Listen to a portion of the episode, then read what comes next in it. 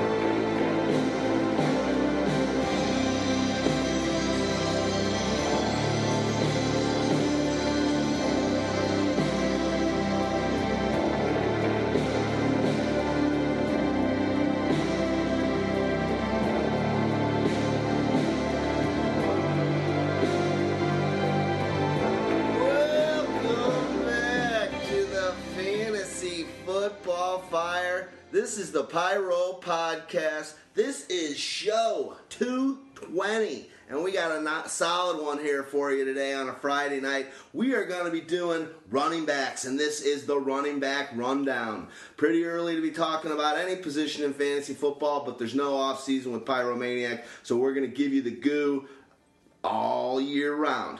Awesome times Friday night in the city. I got across the way from me, Stagg Party. I got Dogmatica to my right. I am D Rex. We are pyromaniac.com. Houdini got delayed in Dallas, so he won't be with us today. But what we're going to do on this show is go through the running back position based on different divisions. We're going to start on the AFC East and then cruise down through. If you want to follow us, just go over to uh, Roto you know, World. Roto World, but you don't even need to follow us. We'll just go through. And certain teams that we want to kind of uh, that are in certain situations that might need don't really have their running back situation uh, fully detailed and, and, and set yet. We'll probably breeze through them a little bit more. What's up, eggs? I love you not drinking uh, a monster drink, and it's a Friday night with nothing to do tomorrow, so you got some Valverde's rolling. Yeah, don't worry. I already drank my monster on the way here. I'm a little bit hyped up right now. What was it? Ricky Ricardo's running back rundown, as Dog said before the podcast. Uh, just keep that flying, keep it loose lipped, and we'll be all good to go. A couple Dos Equis for the most interesting man in the world. I'm You're- putting I'm putting in my application now. If you're interested. Dude, I'm gonna I'm gonna have to ask you to slow down. Ah, Ricky. like what the, you got some explaining to do. Oh boy. Well, that that started off hot and heavy. Good times. We're ready to roll as usual. You know, it's, it's just we get fired up when fantasy football is the conversation.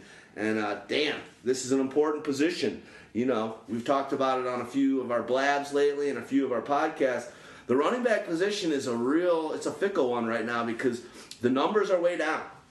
The numbers are way down. So uh, one mindset is that that makes them all the more important. Another mindset is that you know we are finding a lot of gems later on in drafts. So do what you do. Figure out what you want, which way you want to play it. We'll give you as much intel and information here in uh, fantasy football knowledge and goo to make the right decisions. But man, just the numbers are way down. I think last year at the running back position over the last 15 or so years was the least amount of points that the position's ever scored in fantasy football. Yeah. Uh, collectively, you know, like you add them all together and it's like the worst that they've ever scored as a position. So, does that make him more valuable or not? We'll we'll have plenty of off season to talk about it and uh, pontificate and figure it out. I think I know where Stags is at. I think I know where I'm at right now. But um, one thing you will like, and then we'll get into these some of these players. Stags is uh, I I've coined the take the best player, um, take the best player approach in drafts as Noonbama, formerly known as the Stagg Party uh, Universal Healthcare. Uh, but that is probably the best approach. And if a running back is in that mix, you got to go for it. But wide receivers and uh, even tight ends now are super important. So anything, uh, anything exciting going on in your world? I know Dogmatic is going to drift off every once in a while because he's probably got the scoreboards going on in NCAA tourneys. Uh, Scoreboard. scoreboard. Yeah, I mean, I'll, I'll definitely be t- checking out the games here and there while we're talking. But uh, No, the main, the, the main focus here is, is the is the running backs and uh, my Valverde's. Valverde. Oh. Valverde. We could start with one of the deepest running back cores in football of the Buffalo Bills. I mean, they've got LeSean McCoy, who's a superstar, when healthy and not suspended, in theory. Uh, they've got Karlos Williams, who scored in what his first seven games of his NFL career. They got Mike Gillislee, who showed us some things, and then they've got the Hammer and James Wilder Jr. on that depth chart. So they've got interesting players all around. But you know, a lot of people are going to draft LeSean McCoy early, expecting a top ten running back season, and he could definitely provide that. It just depends whether he's going to be suspended at all. We haven't really heard any more news on that. But you know, last season played pretty well. He came on down the stretch after that sort of hamstring injury uh, hampered him early in the year. He missed a couple games here and there, but when he was in there, he played 12 games. You know, averaged nearly four and a half yards a carry, but only scored three times on, on the ground. Added another two through the air, so it's it's sort of a different LeSean McCoy that we're used to seeing, or we were used to seeing from those years in Philly. Because there was years when he'd score like 18 to 20 touchdowns, and then there was years when he'd rush for nearly you know 1,800 yards. So, you know, which version are we getting? Are we getting a fully healthy LeSean McCoy with no suspension? Then he's probably going to be worth a borderline first or second round pick with how this running back crop is currently you know shaping up. I, I fully agree. I mean, the thing is, he's got a really tough schedule.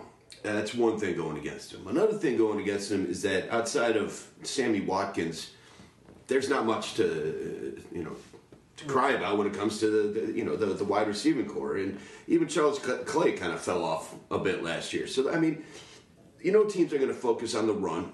You know, they got to keep a little bit of containment, of course, on Tyrod Taylor, who could take off anytime he wants as well. Uh, but he's he's you know McCoy definitely still has a lot of upside. He's got a, a great fullback in front of him, opening holes too, in, in Jerome Felton. So that uh, that's definitely a bonus. But in, general, you know, it's the, the running back position is very fickle at this point. It's tough to legitimize taking. You know, I, I'm going to have a tough time taking a running back in that first round, knowing uh, all the good receivers out there who I know will stay healthy and will put up numbers. It's just kind of a crapshoot when you're talking about even the best of the best in terms of running backs these days. And the thing is with LeSean McCoy, the last time he missed four games in 2012, coming off of that, he played a full season, rushed for 1,600 yards, nine touchdowns, and also added 540 on the, through the air. So he's shown the ability to bounce back after a semi-down season. He's still only 27 years old. Uh, he'll be 28 by the time the season starts, so he's still on the younger side. But the mileage is definitely there. He's had a lot of carries over the last, you know, seven, eight years. So I'm a lot less worried about the mileage than the unbelievable abundance of talent at, the, at that position that the Bills have. Uh, I don't. Yeah, I, if he stays healthy even through 16, when you've got uh, Karlos Williams there, it's just going to be tough. When he when those stats you were talking about when he was on the Eagles, I mean, I, he was basically who was he even competing against back then? Like Polk or something? It was Chris like Polk, Bryce Brown. They had some pretty good guys there as backups. But I mean, we'll see. So I, I love he's a guy that I, I, I love him if he slides um, because when he does play and you know he's healthy and he's going to get in there, he's a legit legit weapon at the position. He can give you the explosion games and. He, he's great to have, but I, I'm a little little worried about them having just so much talent, and I think they're also going to be using T-Mobile in the uh, in the passing game a lot more as well. well, there was a stretch there uh, in the middle of the season where he had nine straight double-digit performances, or eight straight double-digit performances. Uh, last season, I, I think they wanted to go to him, and the thing is, they gave him, you know, 20, 21. This is a team that's going to hammer the rock more than anybody. So we got to remember that they're going to have such a high percentage of run plays that they're going to be able to support both, you know, LeSean McCoy, Tyrod Taylor, and you know Karlos Williams, who we can sort of venture off to. And Karlos Williams proved to be that hammer near the goal line, stealing a lot of LeSean McCoy's sort of goal line carries, and he also showed the ability to catch the ball.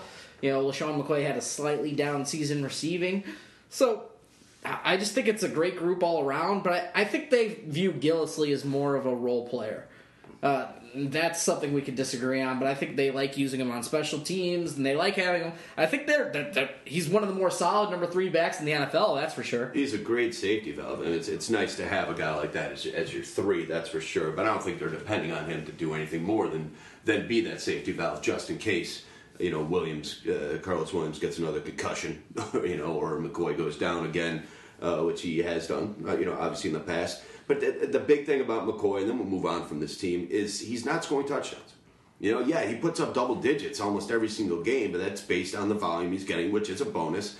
But he's not scoring touchdowns anymore. We had five last year in total, three rushing, two receiving. The year before that, he had five altogether, and that was, uh, I mean, that was all five of them were rushing.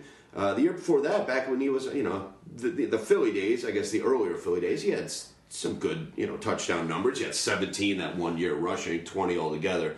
But those days are far gone, you know, long gone, and this is a completely different team. But Buffalo does concentrate in the run, so you'll be happy with them regardless, one way or another. If you can grab them a little bit later, that's a huge bonus. Is there anything um, with him in the in his legal issues? Didn't he punch a off-duty cop or something within Yeah, the last month and a half? the- that- Could that affect him? Could he be suspended? The more I've heard and the more that's coming out on it, um, I hear that it was the off-duty cop that started it, and I think that, that yeah, I think Shocker, that, a uh, racist cop. Yeah, I don't think that he's going to uh, get any sort of suspension. I don't think anything's going to happen to him personally. It, it's looking more and more like uh, it's either going to be swept under the rug or he's going to be completely exonerated and just just throw it all out. I think that off-duty cop wasn't invited to uh, LeSean Shady's all-girl party. he wasn't happy about not getting the uh, the email invite to that one. Well, I agree with you guys on all that stuff, and with uh, Gillislee, um, one thing I like about him is he's kind of a, a hybrid between. He's not obviously nearly. He's not that big of a guy, but he's kind of a strong guy. Where if if Karlos Williams gets hurt, he can still play some Karlos Williams role. If Shady McCoy gets hurt, he can still kind of play that. So he's he's almost like the perfect guy to become the number two um, when an injury strikes. And one thing we can't uh, we can't leave out here is the number four running back for this team is Mr. James Wilder Jr.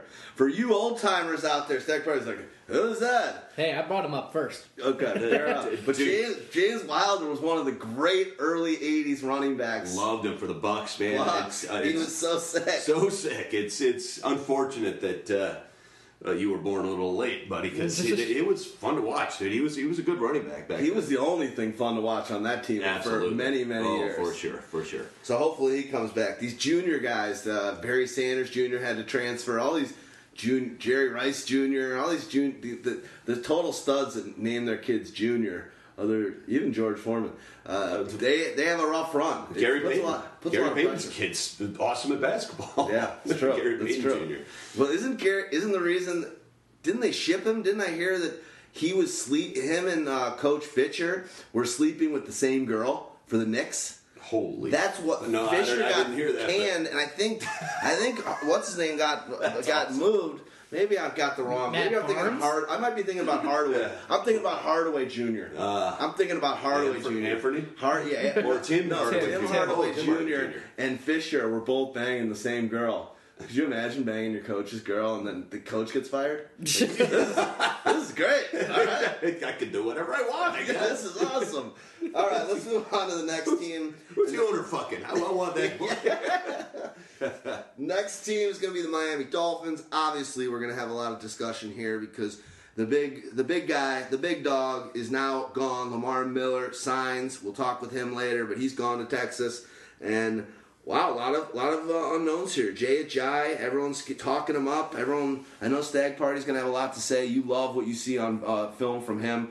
Uh, but are they gonna are, are they staying staying pat here or are they gonna they're gonna draft something? That's the thing is they're they've got lots to talk about. You know, signing another guy. They tried signing C.J. Anderson, so you obviously know that they feel like they've got a bit of a need. And this is a guy, you know, uh, Adam Gase went out and called fat. So yeah, you think there's a bit of a need there. I don't know if they trust Ajayi completely. So that's the major question. They're going to bring somebody else in, whether it's a veteran in the Chris Johnson mold, maybe a Ronnie Hillman They tried to get case. Chris Johnson and couldn't get him. They, they're going to have to get somebody. Wouldn't shock me if they went after an Arian Foster. an Arian Foster, somebody in the draft, you know, one of these younger guys. But this this is a pretty young depth chart with him and Damien Williams, who sat out you know majority of last season with an injury. So, the, I mean, the only guy I would talk about now is, is Ajayi, and then the rest is sort of lots of unknowns. Ajayi's role is going to be you know volume dependent. If they bring in another guy who they think is better, if he's an early pick, you know some mock drafts have Ezekiel Elliott falling there, uh, so that that's a major question. But Ajayi's got some moves. He, he's a big guy. He can catch the ball. He's got everything you want in a three down back. So th- that's what's looking up for him. What's looking down for him is he's got like no knee cartilage, which that doesn't sound good to anybody. So that that's gonna be a major question, and it's just gonna be opportunity based. If they go into the season and he's the guy, you're gonna get a great value. And the thing is, he's storming up, you know, boards ever since C.J. Anderson sort of didn't sign there. So he's sort of, you know, going to be an interesting guy. You're going to have to take a shot on, you know, like in years past. Treat him as sort of a high upside rookie if they don't add anybody else, and you know, draft accordingly. Well, th- th- there's a lot of listen. There's a lot of things going on there with the running back position, obviously in Miami.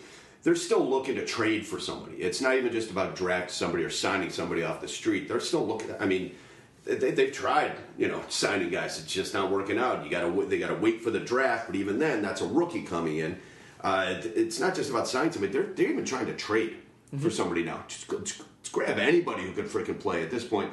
Adam Gase is the type of guy that wants more than one running back. He he wants us, you know, like a full stable in there. You know, he loved having Langford and Forte together. You know, that was that was and it was perfect. It really did work out really well for both guys. It worked out well for the team, uh, and it worked out well for Gase. So he wants somebody else. Thing is, is that who he's going to get now that has the type of talent that Ajayi has, I, I don't think he's going to get anybody close to that talent. So Ajayi should should be taking a majority of the carries uh, going into the season, even if they do draft one of those uh, those top rookies. I think that Ajayi is going to be the guy who's going to get the top billing. At least for a while until he proves otherwise. Um, he did look like he's got it together uh, late last season. So, w- I mean, we'll see, but uh, there's a lot to pan out over the next couple months. Well, one thing I want to do a, a quick pyro promo, and I want to put up a reference to the great uh, strength and schedule that you put out. Miami Dolphins, hardest schedule. 32. Yeah. So that's something to behold. No matter who's getting the, the, the pill, they've got a tough uh, road ahead of them. Uh, defenses they're going up against this year are really good. Um, strength schedule is one of the uh, 22 tabs that we have in the Pyromaniac draft kit. We've released uh, version one about two, three weeks ago. Uh, it's 20 bucks. Pick it up. If you pick that draft kit up, you get all subsequent versions up until the season starts. We're going to have version two is coming out in the middle of the, uh, April. It's still March. Um, and we're probably going to be putting one out. We're going to be putting one out every month.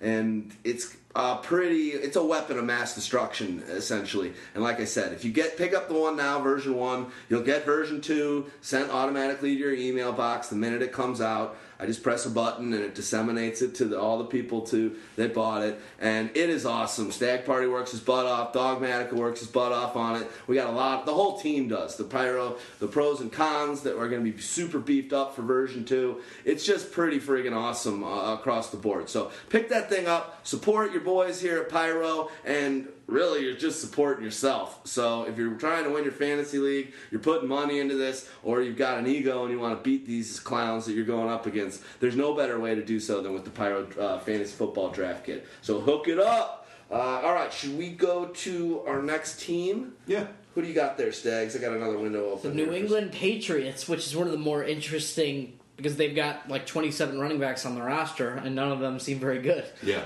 uh, except for Dion Lewis. Uh, James White showed a little bit, but he seems more like a complimentary. He seems like a third back on a roster. He's not very explosive, but he can catch the ball. We haven't seen him really run it to excess.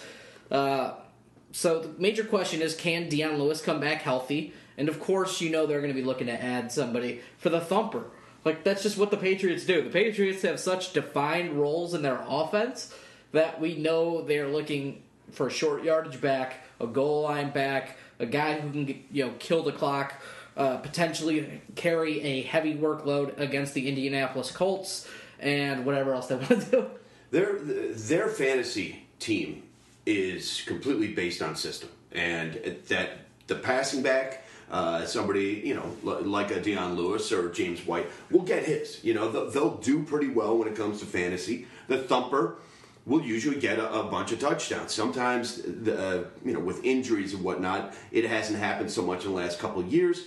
But I I mean, there's still guys out there that have played in the system before that they know they can grab and know they can get for a cheap price at this point. They can go out and uh, get LeGarrette Blount back if they want. They can go get St- uh, Stevan Ridley back if they want to just throw in that role and, and put him in there and it'll fit. It's the thing is, is that when it comes down to it, it's a set role in this offense. They need one player, one player only. They wait until everybody else is gone, and then they grab whoever's left on the cheap because Yeah. they just need a job. Whoever's out there. I mean, Blount's not going to get a job somewhere else. Ridley's not going to get a job somewhere else. I'll tell you that right now. Those guys maybe will sign to a, for a veterans minimum somewhere if somebody's desperate.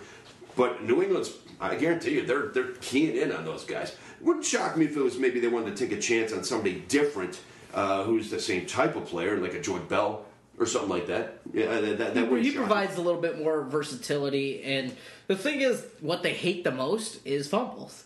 Yeah, So Garrett Blount's got fumble issues. Stevan Ridley's got like I'm surprised they didn't go out, maybe take a chance, spend a little bit more money on Alfred Morris. Because I think he would have been uh, sort of a higher upside than those guys, a little bit. Agreed. Just because the things that they value from the thumper is being able to play every game, being able to carry a heavy workload if needed, and ability to take care of the ball in late game situations. yeah. It, it, well, the thing is, is that they're kind of strapped when it comes to the cap. Always. So that, that I mean, uh, Morris only signed a, two, a two-year, three point five million dollar Yeah, deal. That's I can't even believe it. I He's mean- still driving that Bentley for another few years. Oh, yeah, obviously, I mean that that is freaking nothing. They could have had him for a steal, and, they And then still RG three gets a two year. His his teammate a two year fifteen million with upside of twenty two mil. Man, he hasn't played since 14, 2014. It's A all running back right, position's all still- right. We'll talk about RG three later. But hold on, that's a dog. It's a dog position. What do you guys think about the fact big trade happening this week? Our boy, the Black Unicorn, big mouth, you know, interesting dude, is now on New England. Now, does that make their running game and all the number of different moving parts they've got at running back position even let? Did they kind of see this, the writing on the wall, and they knew they could get something cheap? And like, hey, we want to get back to this. This system, what the twelve system or whatever that we love, and, and get back to that, and we can get this guy for pretty cheap on the dollar. Is that do you, do you like the Bennett signing for? And does it hurt the running back position for the I, I don't see him as anything more than uh, a somewhat glorified Scott Chandler. He's not Aaron Hernandez. He is nowhere close to the type of player that Aaron Hernandez was. All right, this guy is gigantic. He's six foot six. He's a monster out there. He can block, and that's a good thing. But I think that's what they're going to use him for. Yeah, they're gonna. This helps the running back position. It helps the running back position. He's been It a top five. He's been a top five run blocker the last five years uh, in PFF scoring, and he's just very good in the run blocking Absolutely. game. So that only helps the running back position. You, I mean, they know it's going to come, but now you've got two Maulers and Gronkowski and Bennett on both sides of the line. You can run any way you want. That they, it just brings them so much flexibility, which is all they really wanted. Yeah, he's a great target in the red zone because of his size, which will help. But it, it's not going to affect the running back position at all, in my opinion. It's only going to help a little bit. Yeah, Maulers you- and thumpers. I like it. It If sounds you're like expecting a- great anything teammates. more than, and I I mean, I'll just throw some numbers out there. If you're expecting anything more than 400 yards, four, four or five touchdowns, and maybe 35 to 40 catches out of Martellus Bennett next year, you're going to be sorely mistaken. I'm a little much. bit more bullish than you, but not much. Like 60 for 700 and like 6 Oh or my 7. God! Well, we'll Really? talk about him on our tight ends episode. You but think that their tight ends are going to combine for about 2,000. 20, yeah, 2,100 yards and 20 some odd touchdowns? Yeah, I- I mean, let's see what they You're putting a little too much, much too much stock into Martellus Bennett. I don't think That's he fine. is that good. Well, here's here's my last question about this team. So, Dion Lewis is he coming back uh, 100%? Is he going to be missing uh, camps? Is he? What's what's the news and the prognosis on his injury? Because it wasn't a good one. It's I mean, the thing is, is that a kid like him depends on his legs, depends on those knees to be able to. Twist and turn and, and, pull the moves off that, that he was. Everybody saw it in the beginning of the year. It was just shocking. you know, watching what he was doing. Uh, I, I can't see him coming back and doing the same thing. Will he still be a great player? Yeah, I think so because he'll be in the position to be a great player. That offense is just tailor made for somebody like him.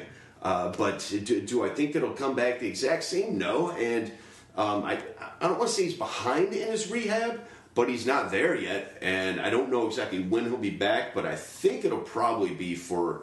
I mean, I assume he'll be playing in you know the preseason games you know in August, but I don't see a whole ton of work out of him in the summer.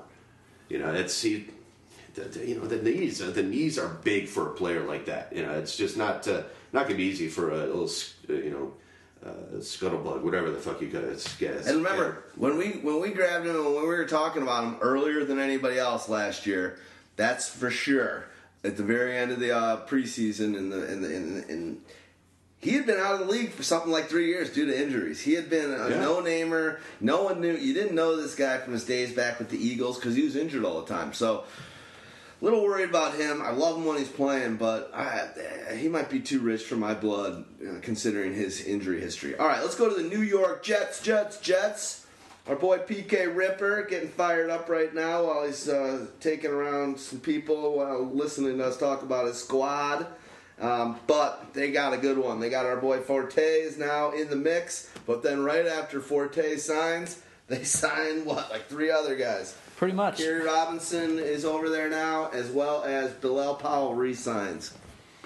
Bilal Powell showed that he can do pretty well in that third down role, in the in the passing game role. The Forte is getting older. Does he? Look, he still looks okay. He still looks fine. He still looks like he like he's a gamer that he could still you know get put up some good numbers out there.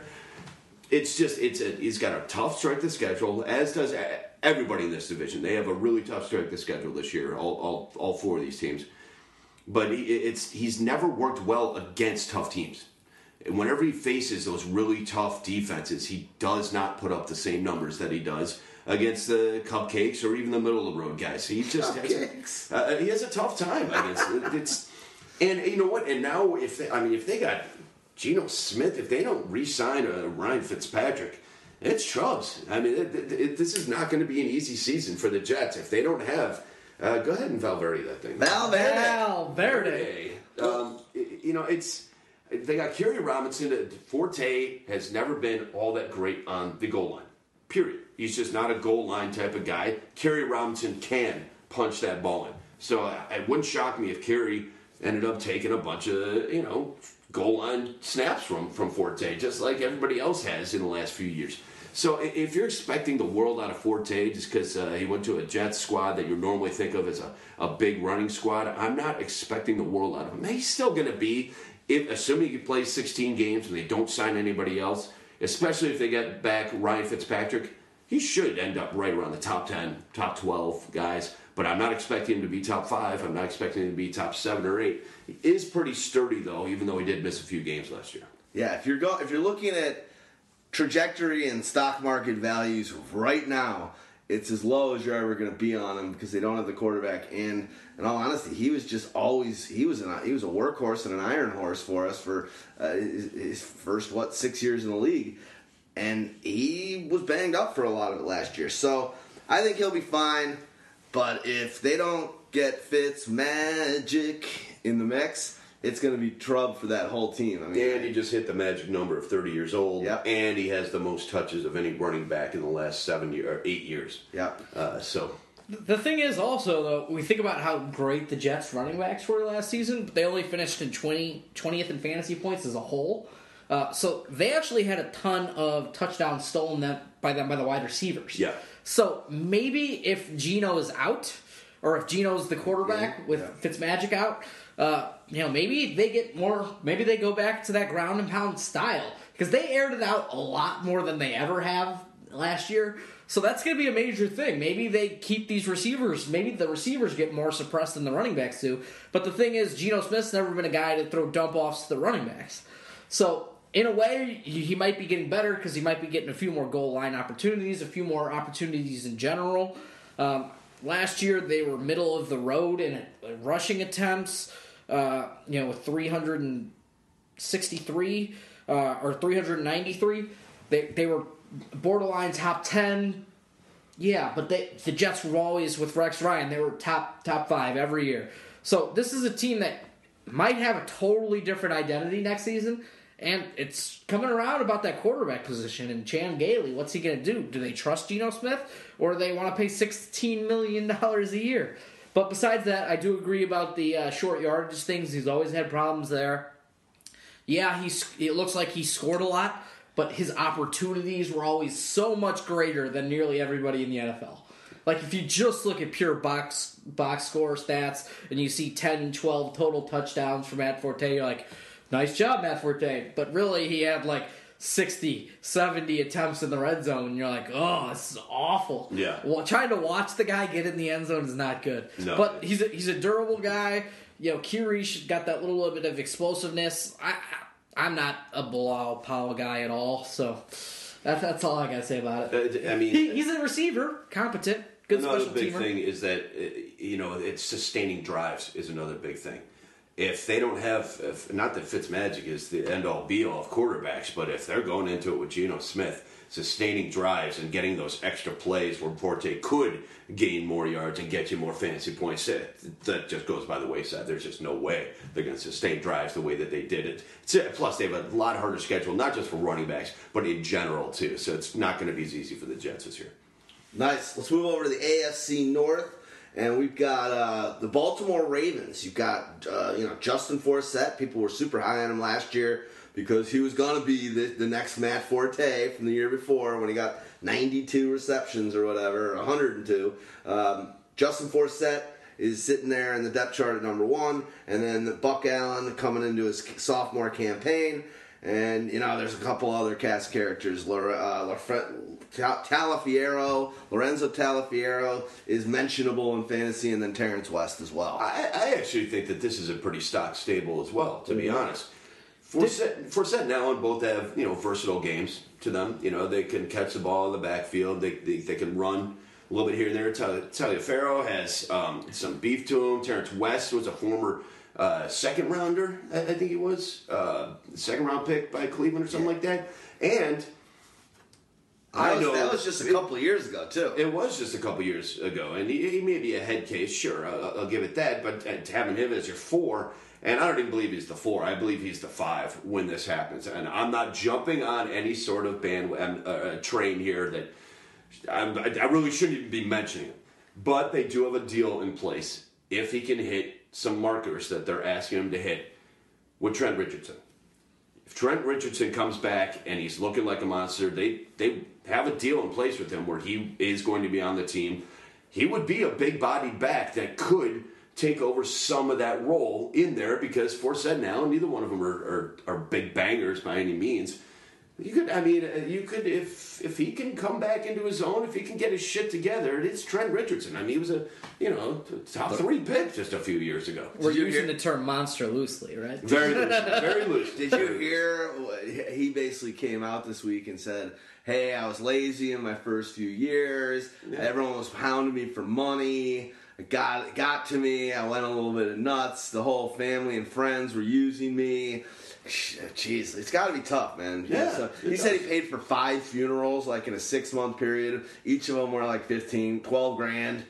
So real. just like all of a sudden, like you got to pay for everyone's funeral, and that's a hundred grand. Like, let me just get off my back. Yeah. Um, but we'll see. We'll see. And- and like I said, it's all contingent on him being able to get his shit together, which he may or may not do. But it, it wouldn't surprise me if he did. Yeah, it really wouldn't. I- I'm rooting for put him. A, yeah, put a few years under your belt. You finally get rid of having to deal with being, uh, you know, dubbed the next coming. I mean, he was basically everybody's saying this guy's the next Adrian Peterson. Yeah. Not a lot of people bought it, but he was being dubbed that way, and you know, a lot of people were hounding him. If he can finally put all that shit behind him, focus on football, then maybe. You, you never know. The guy does have talent. So with the Baltimore Ravens, like they dropped their running back position dropped like precipitously in the last year.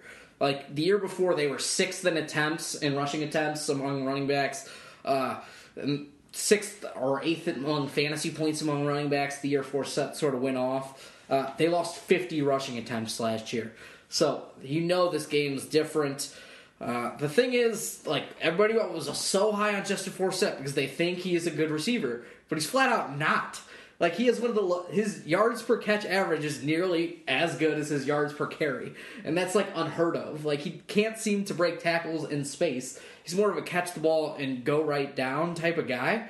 So the thing is, I think they could use Buck Allen in the third down role because he looked much better catching the ball. Uh, he showed down the stretch that he can handle a high volume of targets.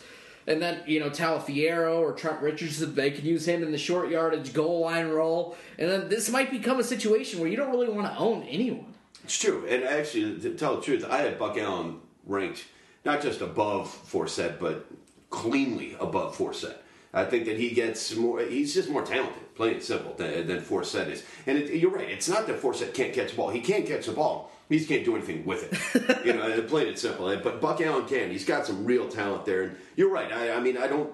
I wouldn't suggest anybody in this stable here to uh, ride off into the uh, fantasy sunset.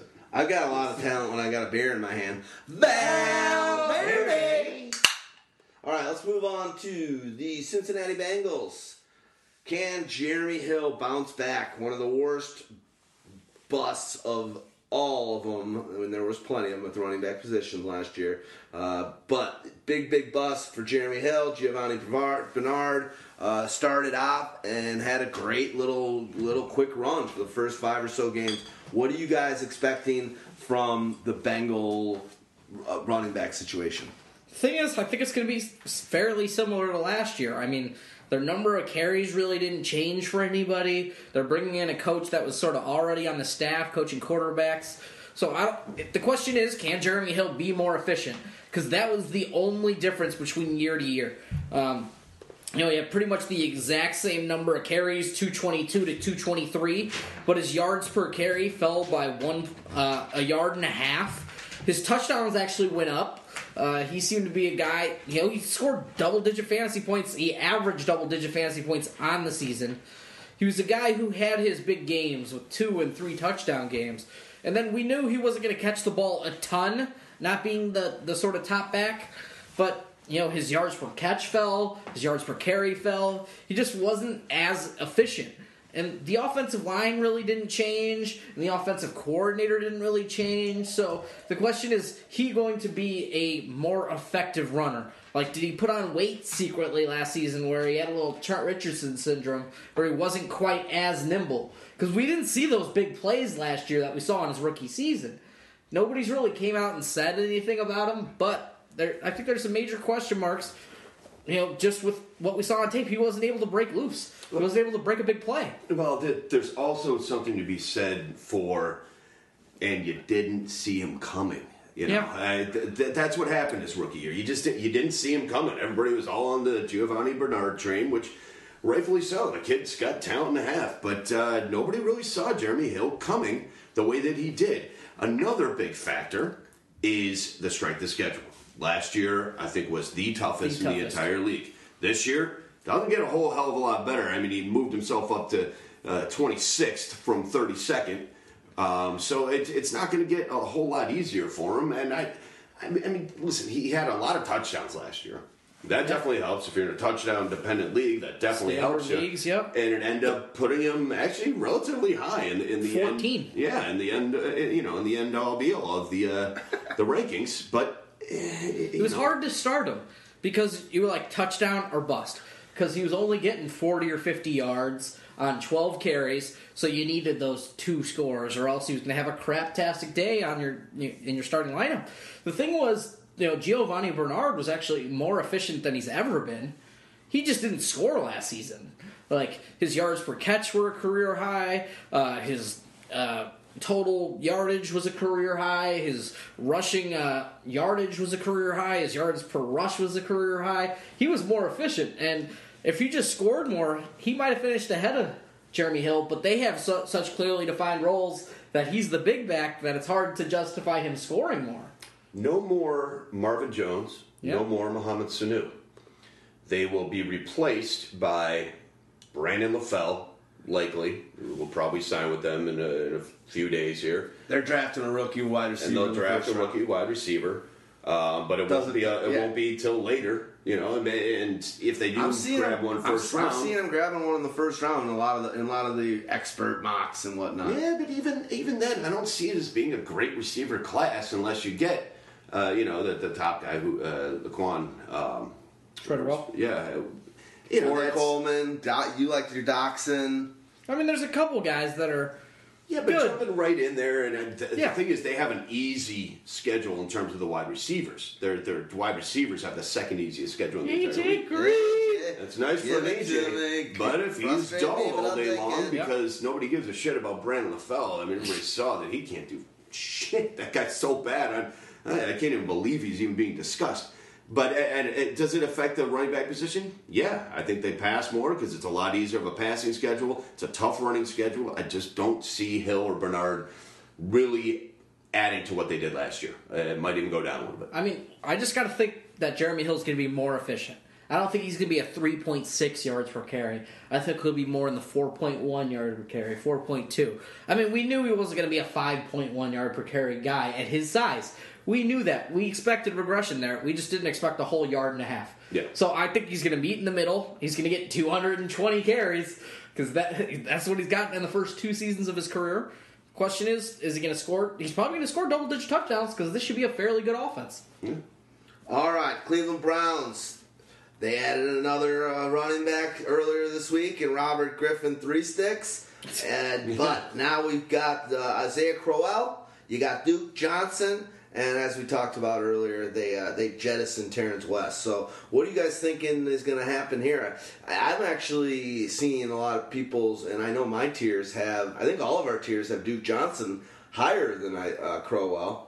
Um, Yeah. what, what what are your expectations? It's just a team you kind of let's power through this I mean- this team pretty quickly. in my opinion, this You is a team away. to avoid right now. But I could totally see them now that they've signed RG three, drafting like an Ezekiel Elliott or an elite skill player that sort of changes the makeup. Because I don't think they're enamored with Crowell, and the reason we rank Duke Johnson higher right now is because no matter who they bring in, he is probably going to have a role as a third down back. For sure. And that's you know at this point, if you're drafting early, if you're doing MFL tens, you want a guy with a sort of established role. And Duke Johnson showed some things in the receiving game last year. Uh, what did he finish in terms of receptions? Top uh, top five. Finished fourth ahead of you know PPR maven Shane Vereen. Uh, he wasn't great running the ball. This offensive line has regressed, losing the best center in football. Yeah. And the center is a big position for the run game. Uh, so the question is, like, you still got Joe Thomas on the left side, but is the rest of this offensive line going to come together? And if not, you know, averaging three yards a carry isn't going to do much for you. But in PPR leagues, he's got some value. I just think they try to go out some point and replace Isaiah Crowell, even though he came out strong down the stretch. He did come on strong down the stretch, but I, I really have no need to talk about this. Okay, let's move on. this day- Pittsburgh Steelers. Uh, Le'Veon Bell, obviously, is probably is he most is he is he your number one or number two? No, you have Gurley at number one. I have Gurley at one. so, but then you've got Bell number I two. got Bell. I, I got- changed mine to Todd Gurley then Le'Veon Bell, just because they're saying that they were going to take it super slow with Le'Veon Bell. So I'm sort of treating it the same way I would treat that two game suspension uh, last season, even though it could be longer. Uh, but that's just how, in my mind, I'm sort of rational, rationalizing it right now. The thing is, when he gets in there, his skill set allows him to do so much more than anybody in football. Because he could score a crap load of touchdowns, which Todd Gurley could do. His offensive line is better. His quarterback is better. The receivers are better. This offense as a whole is going to function better. Like, everything is better in his situation compared to Gurley's. The question is, he's got, you know, is he close to being labeled an injury risk? After a couple of injuries, um, you know, one of them pretty freaking bad. Uh, I, I think that they have to take it easy on him a little bit. That's uh, they have DeAngelo Williams. That's why I think that Gurley outpaces him just a little bit this year because Gurley has nobody behind him.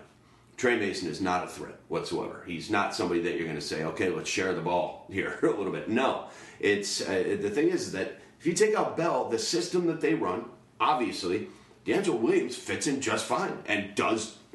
I mean, he, he puts up top five numbers himself when he's in there. So I, the system fits any of these running backs really well. I mean, of course, you throw like Daryl Richardson in there, who's their you know number four guy, or Fitzgerald Toussaint. It's not going to work out quite as well. But anybody with the talent, you know, of a, a Le'Veon Bell or a DeAngelo Williams, it's going to work. I love it. It's a, it's a bit of a tougher schedule, super easy passing schedule, bit of a tougher running schedule. I don't think that affects Bell all that much because one, he can they can run him against anybody with that offensive line, in their scheme. Two, he catches the ball as well as anybody in the entire league. So uh, he's he's a top get. It's just a matter of can his knees hold up? Can the you know is the injury bug going to hit him again? Who knows? Um, I hope not. I want to see what this guy's got because he is. He, when he's playing valves, when he's playing, it's pretty pretty special to watch. And last year, even though he wasn't having enormous games, he was just doing it in so many different. He just like he's just every every series. It's like first two plays out of the backfield, you know, into the flat, reception, twelve yards, stuffed at the line for a negative two, then running the ball three times in a row, picks up a first down. Like he's just getting it done. And I think with that offense, the way it hurts that Bryant got his this year long suspension. It it, it it hurt. It actually probably helps him in somewhere, but it it, it if, if it it does hurt a little bit that defenses with the Bryant. I mean, there's just no way. Where do you go? Where you're out of you're out of players. Yeah. you, you can't do anything. Yeah. and that's what that's what we saw with DeAngelo Williams. He was able to take advantage uh, of that. Just Bryant coming into his own and just this offense of having all this these options. And it was just like, you know what? The one we're not going to concentrate on is on this guy with the pink tips. We're not really worried about this dude, and he just took advantage of it. So. Uh, hopefully, hopefully uh, he can get back in and get going. And I just don't want him to get hurt again because if he does get hurt again, it's just you got to stay away. But the last thing I'll say, and I'll let you guys go. He's going. There's got to be a little bit of value. If he didn't get hurt, he's first overall no matter what. He's still with all these wide receivers. You still have a chance. The way I did in our league last year, I got him with the eighth pick. Obviously, he got hurt. It didn't really end up being that great, but you're gonna be able to get value in a lot of drafts with the, with uh, with this guy. He's gonna drop. It's gonna be a lot of wide receivers. It's gonna be other wide running backs taken, and you're gonna be sitting there late, and you're like, oh, please don't get hurt. If you don't, I'm at the seventh, eighth pick. I'm getting the best player in the league. And there's that. And the thing is, we talked about Mar- the Martavis Bryant effect. And Le'Veon Bell took off and had one of the best stretches nearly ever. But you, it's hard saying that at the running back position. But he scored 28, 31, 41, 23 in a four game stretch, uh, you know, with Martavis Bryant in the lineup and with this offense at full strength. So, yeah, he was good without them because he scored, you know, pretty much double digits in every other game in that 2014 season uh, without him. But you know, that's the question: is can he have those super monster games that absolutely carry teams without the threat of Martavis Bryant? But yeah, you still have the best receiver in football. You've got a field stretching tight end and Ladarius Green. You've got you know Markus Wheaton, who showed a little bit of flash last year. So yeah, the offense is all set up there. The question is: is he now a must handcuff? And do you have to handcuff him fairly early? I would, I would say yeah, probably. Yeah, I, I think that that's definitely a worthwhile handcuff to grab too, because man, you do. I mean, if he goes down, you got yourself a top five guy. Plain and simple. It, it was shown last year. Last thing I'll say on it, and we could probably uh, move Yeah. on to the next squad. Um, if you haven't watched him and you, and you don't uh, watch the games, you know, intently because you're scanning over so many games because you're watching so many players do yourself a favor and just once, just sit there and watch Le'Veon Bell. Watching his patience alone is worth the money paying. I mean, I would go to a game just to sit there and watch his patience behind the line and watch him hit a hole the second he knows he can. It's going to open. He hits a hole before it's going to open by a split second. He sees blocks happening better than it. I've seen anybody in ages. And that's even down the field. Yeah. That's down the field. The way that guy will literally you know, like stop and he'll go east west. You're like, dude, get the yards. But all of a sudden, someone comes up and makes a block, and he's just like can't plays it perfectly. He really does. He's able to wait for a block like few players. It is Okay, re- it really it is. is really. Yeah, I know you've been huge on him, and since he was at Michigan State, and you've always kind of preached this. But I agree. Like I was like, what does Don love about this guy? And you watch him play, and it's just like, man, he in the middle of the field, down the field, he's like, he's just waiting for shit to happen, and then he just once it happens, boom, just pops it. Yep. Yeah, they call that fat patience because he played at like nearly 260 pounds in college for a while. Yeah, He was- he was- and now he he's down to 215. 215. Yeah. Uh, But Like, I so always said he was not a bruiser. Yeah, yeah. I- I- that's what I said. Everybody thought he was a big bruiser because he was 250 coming out or 245. Like, what? And that's not what he does. and then back with DeAngelo Williams, he's currently an eighth round pick. So you're going to have to draft him ahead of some decent, you know, guys. But hey, I think that's a handcuff situation that is so clear Yeah. that you have to take it. He's and there's very few handcuff situations that are that clear.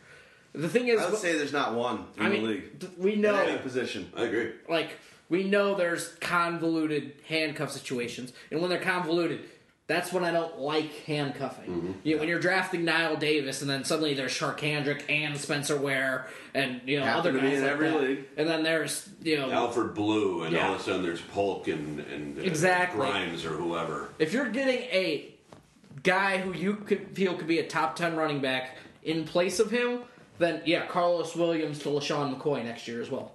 Yeah. Cool. Let's move on to the AFC South. Uh, Houston Texans. Lamar Miller. Let's talk about him briefly. You just mentioned uh, Alfred Blue and Grimes. Let's kind of breeze through. Let's talk about Miller. What can happen there, uh, and move move on. We got we got to catch up a little bit here. Um, but is Lamar Miller going to have a, a field day with this team? Is this a great landing spot for him? What are your thoughts? Uh, are you giddy about this, or do you wish he had resigned or gone somewhere else? Like the thing was, it was like me and Mo or me and Dog or somebody were talking. It's like I actually prefer that he goes to the Texans over the Cowboys, just because they are so intent on giving a running back the ball 18 plus times, uh, whether it's through carries or targets. They love getting that ball to their top running back close to 20 times a game. And, you know, they're not going to hand it to Alfred Blue. He's like one of the worst running backs in terms of, you know, rushing ability over the last five years, right there with Trent Richardson. Um, so you've got that going for you. He's got the ability to score more touchdowns. The thing is, like, you always want to see a little bit more from Lamar Miller. Like, where I think we've some, seen like 190 plus yard touchdown against the Jets a couple years ago in like week 17. But outside of that, we never seem to see huge plays out of a guy with, you know, 4 3, 4 4 speed. And that's the real question is that going to be able to develop with DeAndre Hopkins on one side, with the big Brock on eh, under center? One thing I, I do know is that Mo contested that in one way. He doesn't do the super long play, but he actually has a lot of plays of over 20 yards. So Uh, he's like, less than Doug Martin, seven or something last year. he, I just remember I can't I don't have the stats in front of me, but I remember Mo being like, "Well, he does, you're right. He's not that doesn't go ballistic on the long one, but he actually has some nice totes." So just putting that out Uh, there. plain and simple, Miami misused him. They just did, they did not use him the correct way, and I have a feeling that Houston really went out to get him to show.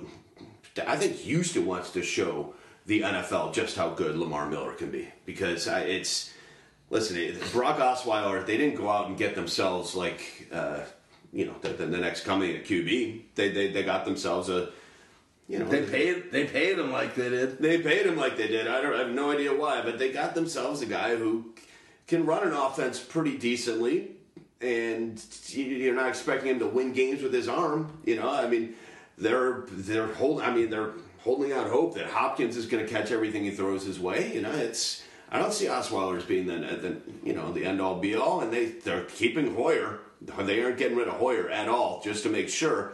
So I, it's basically it's going to be a run game again, and it's going to be Miller all day long, and he's finally get used to the way he should be. Got him top five? I have them right on the edge at this point. Where do I have them? I've got them at six, right right below David Johnson and Jamaal Charles. Yeah, I got him at six. Top I actually got him at three. seven. I, I got him at seven. You got I Doug Martin Ahead I got of him. Doug Martin ahead of him. I, I okay. We I, I we had a good debate Lamar Miller Doug Martin a couple weeks ago. That's one of the more interesting sort of thresholds. Like who which guy do you like better? It just seems like they're so close. Uh, Strength of schedule says Dogmatica is the way to go because 23 for the Texans, numero uno for the Buccaneers. yeah, that's fine. We'll see.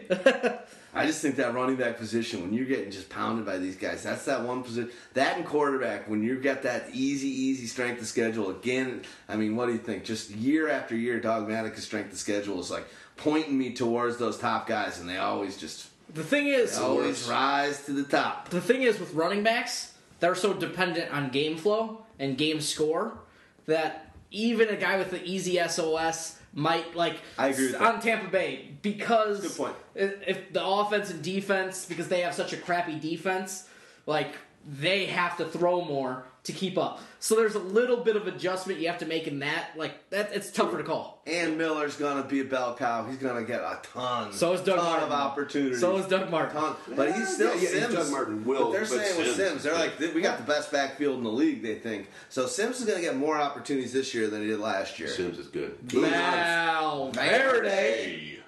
Uh, cool. Well, should, let's let's move on from that. There, we're gonna be talking about Miller. We're not going to be talking about Alfred Blue all that much. I Yeah. guarantee that. Move- My boy. Blue. We're moving on. I think it was a great move that they re-signed Grimes. I think Grimes was a good third down back. Um, whatever.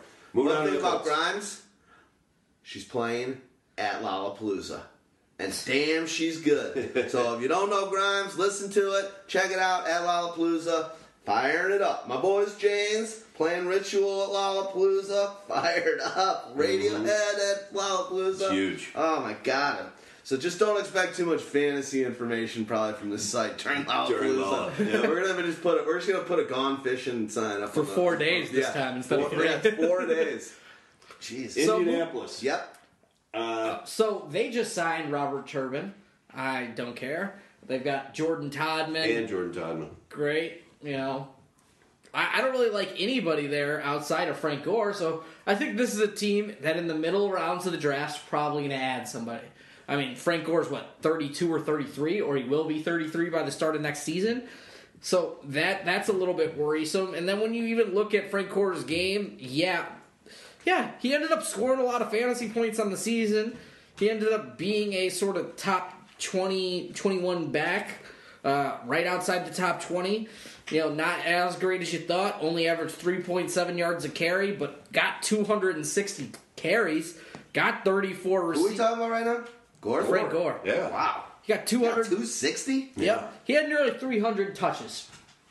Man. They had to. I mean, the fact. I mean, with with luck out, they weren't going to depend on a forty-year-old quarterback carrying them. So they had to give it to the thirty-five-year-old running back instead, or whatever. You know, uh, whatever, however old he is, thirty. He's 32. His 32. birthday's in May.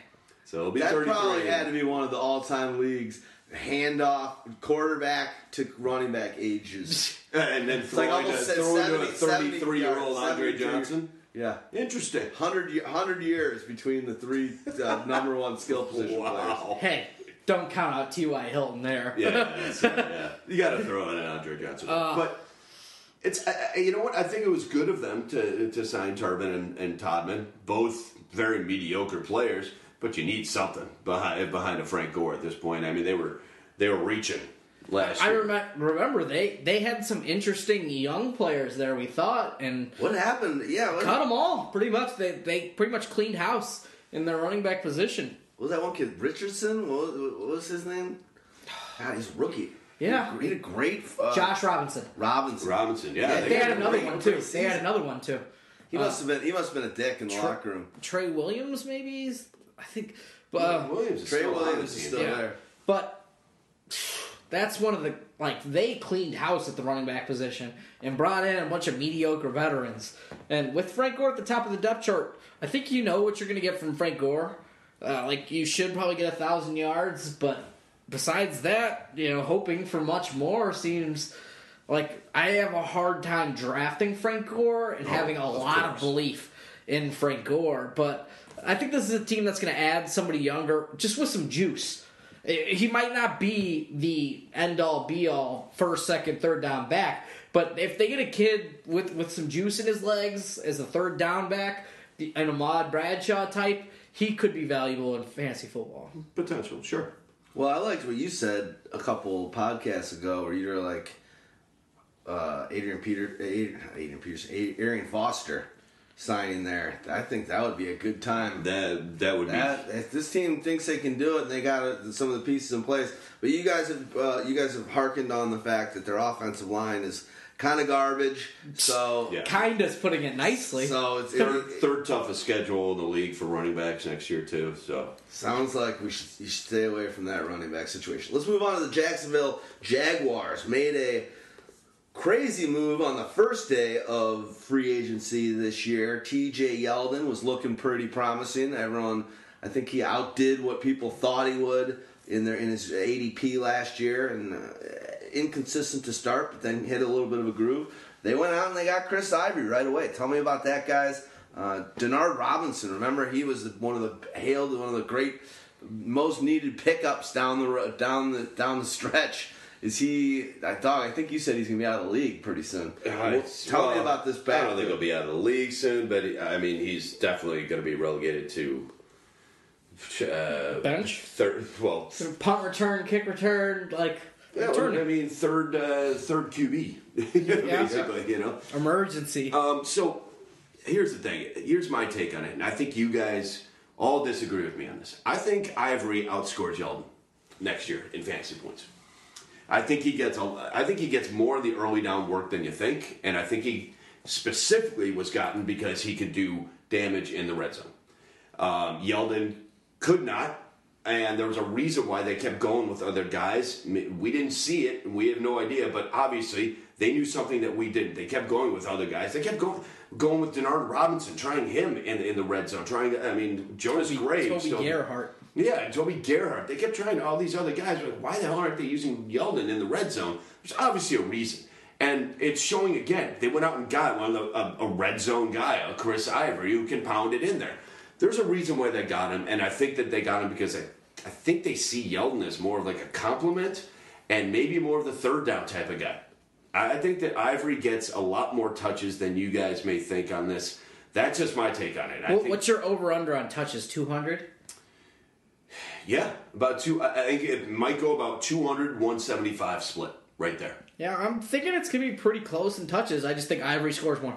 Exactly. That that's been I, he scores more touchdowns, and that that that that was the problem with Yeldon last year. The thing is, Yeldon got so few opportunities that it was ridiculous. Like I don't think he ever got a chance to prove on the field that he could not score touchdowns. If you remember, I think in Alabama he was not uh, that, that guy either. He was the Yeah. second half of the of the compliment, uh, the guy who would uh, be in between the numbers and then red zone stuff. That's, Uh, it's crazy how much money. There's got to be a five-year, thirty-two million dollar deal is what they gave Ivory.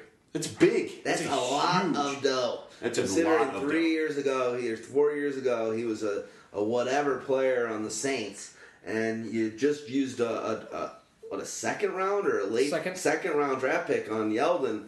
They obviously, you know, the, the GM We- we- Caldwell we- said they're going to split carries. I don't know. Does this make you want to stay away from both? I mean, it depends on the value you're getting them. If you're getting them in seventh, eighth round, it's sort of interesting because I think both have some value. They're both going to have roles. I think, you know, Iris, Ivory obviously has shortcomings in the receiving game. Yeldon proved that he could do that, and he could pass protect better than everybody thought he could. He also proved that if needed, he could carry the load. Uh, he didn't have very many games with 20 plus touchdowns, but or 20 plus carries. Excuse me, nobody had 20 plus touchdowns. uh, but he just showed enough to believe that he will be more than serviceable. Um, but we talked about this that this is a team that needs to sustain drives. While they were one of the better scoring offenses in the league last year, they were one of the very lowest in first downs. So they scored a ton of long touchdowns last year. And that's something that's just not sustainable from year to year. They need to be more they they want to have that identity of a bit of a ground and pound game when they have to, or else they are never going to win football games. Yeah, that they weren't depending on going into the season looking at uh, you know one of them a team with one of the most passes passing attempts in the entire league. That's not what they wanted, and I don't think that's what they want now. They went out and got somebody who can. Uh, even up the split between carries and and pass attempts, and that's going to be the key.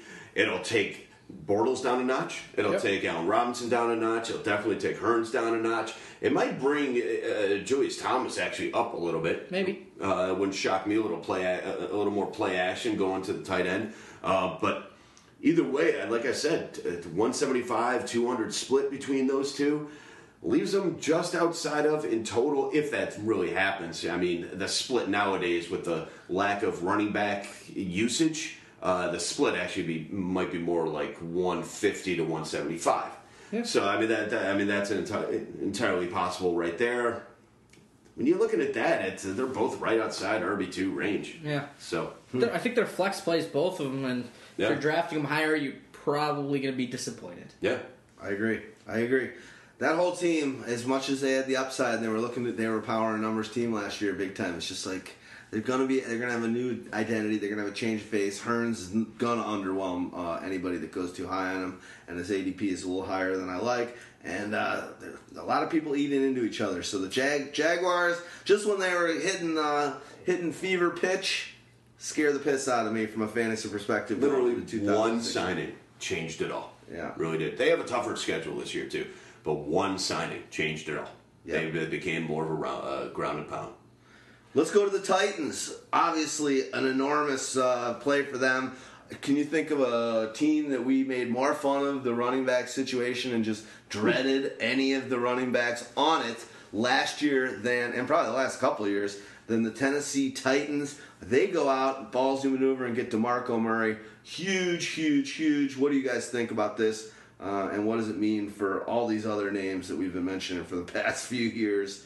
Um, what, what do you guys expect out of DeMarco? I love his potential in this one, uh, especially with a, a quarterback who has running ability. Uh, they have a very easy schedule. I think the, I'm not even looking at it, but I think it's the fourth easiest schedule in the league. Um, and Murray is hungry. He wants to prove that last year was Eddie Lacy hungry or regular hungry? Football hungry. football hungry. Yeah, nobody's Eddie Lacy hungry. Maybe Trent Richardson, but I, I mean, wow, I, this is this honestly. I, unless he went back to Dallas, I don't think this could have been a better situation for Murray. I, I think he's in a division where he could cause some damage. Um, like I said, and Who else plays in that division again? Let's just say this: Jacksonville, Indy. Houston. Well, Houston's, Houston's okay. Houston's okay, but it's still this is a this is a, a division where he could definitely clean up. And uh, it's strange. I mean, I look at I look at their stable of backs, and they got five backs that you know. I know uh, everybody should know all of them. I mean, there's always going to be a random guy at the bottom, like the the fifth guy that nobody's really heard of before, but not on this team. The fifth one there is Bishop Sankey. Four is David Cobb. You know, Dexter McCluster, everybody knows him. He's kind of a, uh, you know, a horse of you know, different color. He could do whatever. You know, he's a more of a returner type, whatever. But Antonio Andrews kind of led the backfield uh, for a long time last year. They have five backs who can do something. DeMarco Murray obviously way outshines all of them talent The wise, thing and is, he will. he can do everything. Yeah. Well, And he will. Okay, just yeah. Imagine he can catch like Dexter McCluster, run in between the tackles like Antonio Andrews, run outside the tackles like Bishop Sankey. Like he could do everything that they do well better than them. Better than them.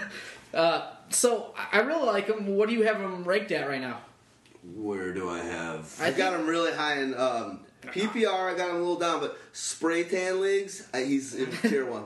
I put him right on, right at the top of tier four. I put him at number ten.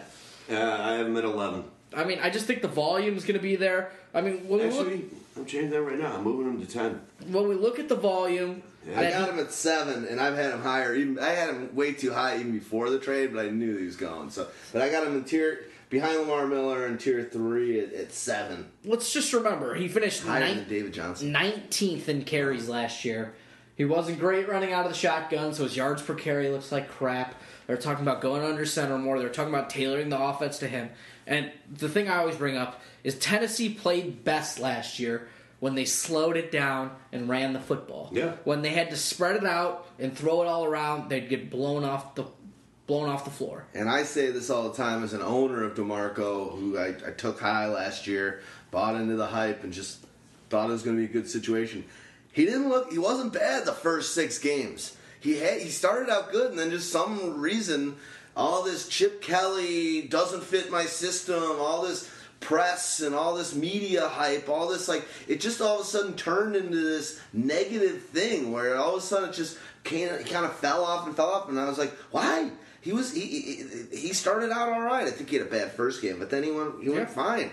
I mean, he scored a touchdown or two touchdowns in the first game, so even then you weren't. Yeah, I mean, I was, Depressed. it started pretty good, and then all of a sudden, you know, I'm reading this press, like, why is everyone so against this? This guy's a good player, and then by week 11, you got to sit him, and you're like, what the fuck? Why is this? I'm so I'm sick of people like Chip Kelly just Pooping on your fantasy no, team. creating stupid shit just Yeah. because it doesn't work for them. We've seen it with Marks. Um, we've seen it with Chip Kelly. We've seen whenever you hear all this buzz again and again and again about these coaches and their weird systems and players not.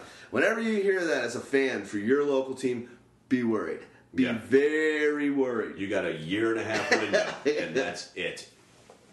On to the next one. On to the next one. On to the next one. All right. Denver Broncos. We are in the AFC Broncos. West, and we are going to the Broncos. This one's simple.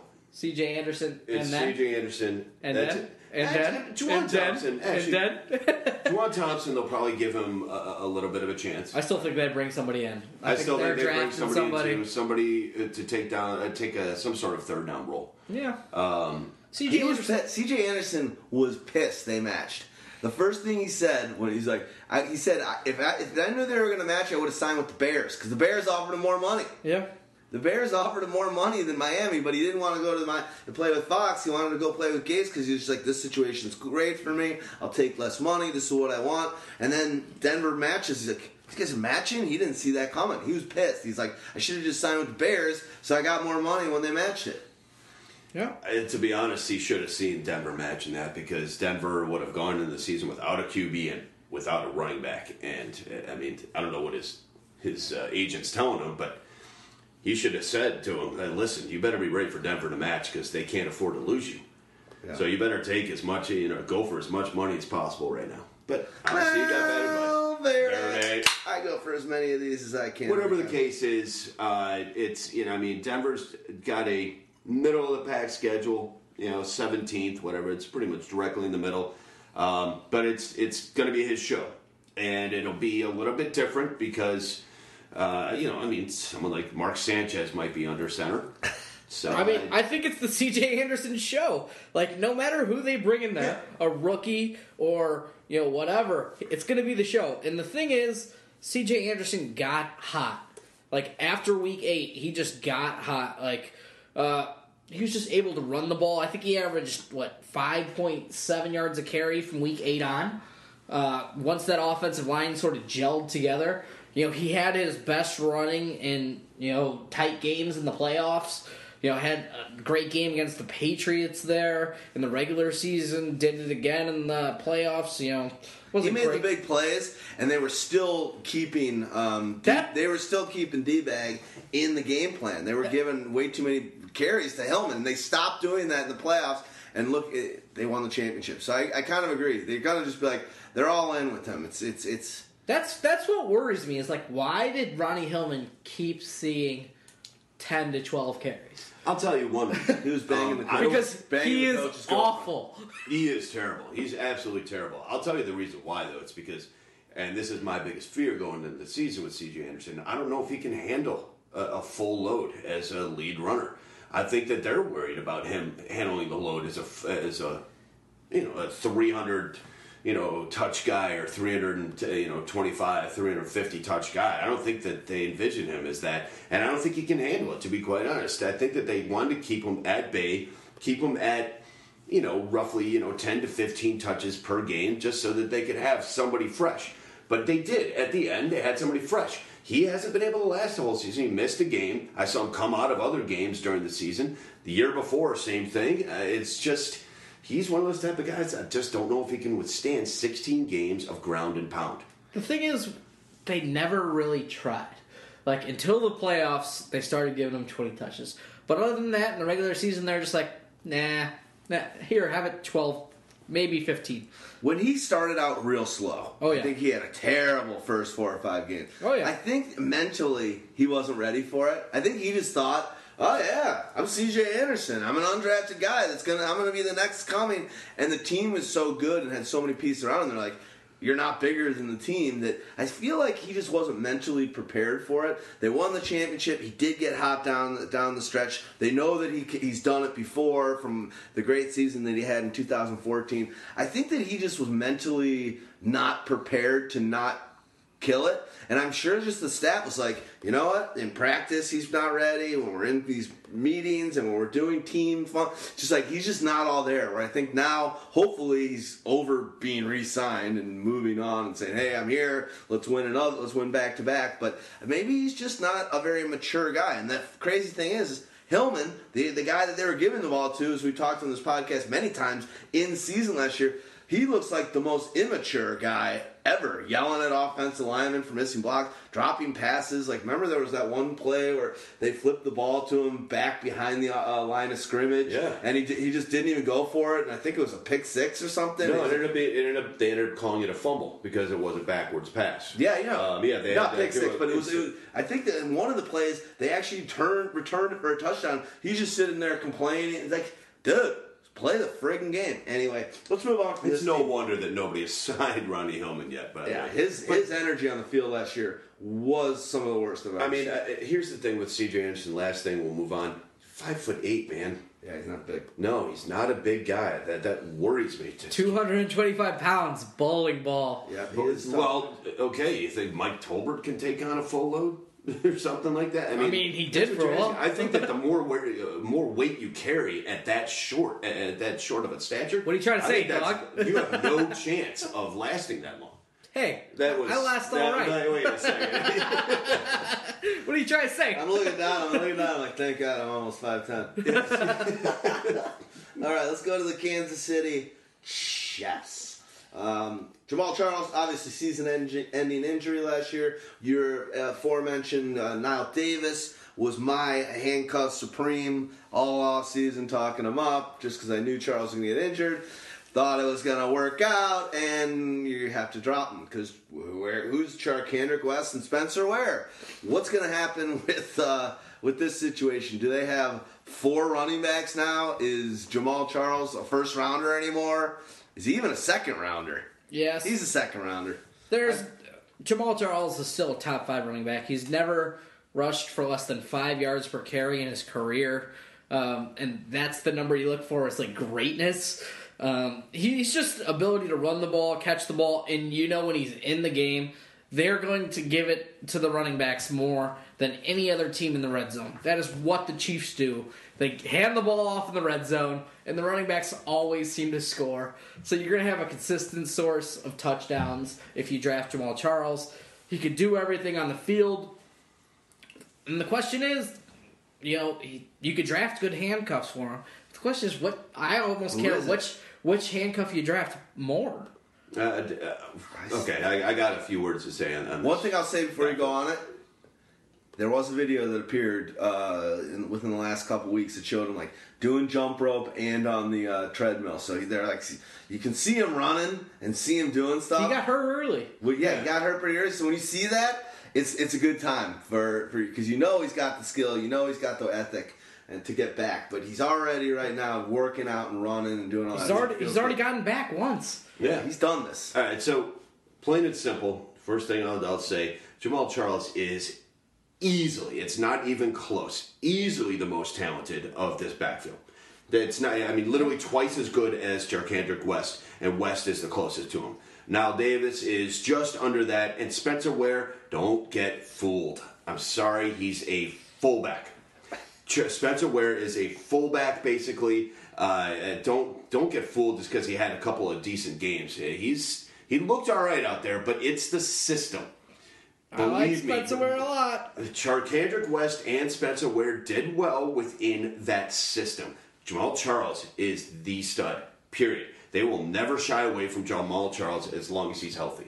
Now, granted, you're right. Is there a backup to take as a handcuff? I think it's Charcandrick West.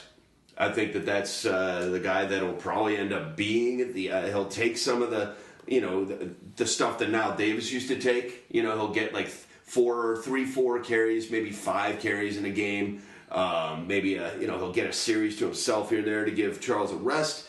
But in general, they're yeah they're happy that they have uh, you know that whole backfield, Weston, Ware, and, and Niles Davis behind Jamaal Charles. It's tough to work a guy like that to death because obviously he's gotten injured a couple times in, in recent past. But that's not Charles's mo. He's not an injury guy. It's been a freak, you know, a freak occurrence here and there. He's working his way back. He's easily a top five running back next year, no question about it. First rounder. End of. End of. End of. Tail end. Wrap around. Yeah. Uh, the end. thing is, When I, I one thing I want to say, just on, I feel like in our league, you've gone after, you've had him on your team, you've been a believer in him. Has he panned out for you? And I'm not saying this in a pointed kind of direction, but I'm like, has he burned you enough? And, and maybe I'm wrong. Maybe I just have this He's in the never back burned me. I, I, I never had him when he was. You know when he went down? Yeah, no, Okay, I had so him he- one year. Uh, I know you had only him I, did- I had him once, but that was that was a little while ago. Okay, okay. Um, but in, in general, I mean, I, I, I don't have it in front of me, but I'm venturing to say it. I think you might be able to pull it up real quick. I might be able to pull it up real quick. I think that he had the most uh, points per game in oh the yeah, last most year. most points per game amongst running backs, and he was running back one before being injured. Yeah. And that was including a game where he fumbled twice uh, against What year was that? I mean, what, what Last game year? was that? Denver in week two on Thursday night. What, no, which, which, which, Yeah, how many I weeks did he play? He played five. Five. Uh, and then he got injured in the fifth game. But every other game before the fifth game, he had double digit fantasy points. Uh, and yeah, he only had 100 yard game, but he had five touchdowns combined in five games. Hmm. They they just give the ball to the running back so much. I mean, we've seen him have you know 19 touchdown seasons or 14 touchdown seasons in the last two years. And he can throw up four and five touchdown games. Yeah, he, he can just do so many things that if Jamaal Charles is there in the second round, I'm immediately grabbing Jamaal Charles and being like, it's either game changer or, you know, in the seventh or eighth, I'll handcuff him. I mean, that's where it gets a little Plain and convoluted. simple. Be- best thing he's got going for him. Yeah. Alex System. Smith. System. Alex Smith. System. The fact that they're committed to Alex Smith as their quarterback makes Jamaal Charles a top five running back. Ever. And with Conley coming into his second year, who I think is a great friggin' player, and Maclin playing pretty good, and you've obviously got Kelce. There's this this isn't Alex Smith or not. You can't you can't just not cover those guys. So Sure. as long as long as we've got a uh, as long as we've got a J- Jamaal Charles, you guys have sold me. I'm excited for finally he's going to become at a value. Let's move on to the next because he's always been top three guy. We'll, we'll revisit the Charcandrick Yeah. West versus Spencer Ware thing at some other. I think Sounds Spencer like a Ware's good one of those guys who. for you guys. So, so Sounds like Good town hall debate for you Spencer guys. Ware is Yeah, one of those guys that's supposed to be traded to that team we talked about earlier, though. Yeah. There you go. Potentially. All right, Valverde. let's go. Let's Valverde. Let's go to the Raiders, and we gotta we gotta move a little bit on these last two teams because we're sitting here at uh, hour Actually, you know twenty? I think there's other teams we can move on. The- the- Actually, no, no, no. We can move We on. can move through the Raiders yeah, pretty we can quick. move to the Okay, Raiders. let's move Latavius Murray and no one. Uh, be- They don't want M- Murray To carry taking on as much as he took on last year, which was I don't want to say a ton, but it was enough. It was enough to for them to say, "Listen, he's he slowed down. There was just uh, it, it was too much. He took he, over 300 touches, you know, 267 carries, which I think was what second or th- third in the Third league. in the league. Third in the league. Um, it was too much for him, and they could tell that uh, he would go through dry spells because it just looked like he was taking on too much. They want somebody to be able to complement him, whether it's through the draft or they sign somebody else. It's not going to be a Roy Helu. Uh, don't even think about that guy ever again. That guy will never do anything. I'm surprised he's they're actually still employing him, uh, to be quite honest. But they don't really have anything else there. I mean, they ended up having to play Jamize Olawale. Alawale. Alawale. Yes, yes, yes. Right. And Marcel, Marcel Reese obviously still gets uh, you know his catches bit. here and there. Uh, ex cornerback and Taiwan Jones. yeah, Like, corner slash. The thing Yeah, is, whatever. they're gonna bring a guy, and he could be an early down thumper, or he could be a third down back. Because Latavius Murray could sort of do it all. Mm-hmm. Like, so whoever they bring in is going to come at a value in the draft, and he's going to be able to fill a role, and that's it. Like, depends on what the role is, and that'll affect Latavius Murray one way or the other. says it all. Chargers. Melvin Gordon and Danny Woodhead. We know the words. Danny Woodhead, third overall in PPR. That's moving him up a lot of people's rankings. I'm scared because I only like him when you get him at a value. But Melvin Gordon, you buying into the hype? Is he going to get the lion's share? Where do you guys have him in your tiers? And let's breeze through this team and get into the NFC with some of these running backs.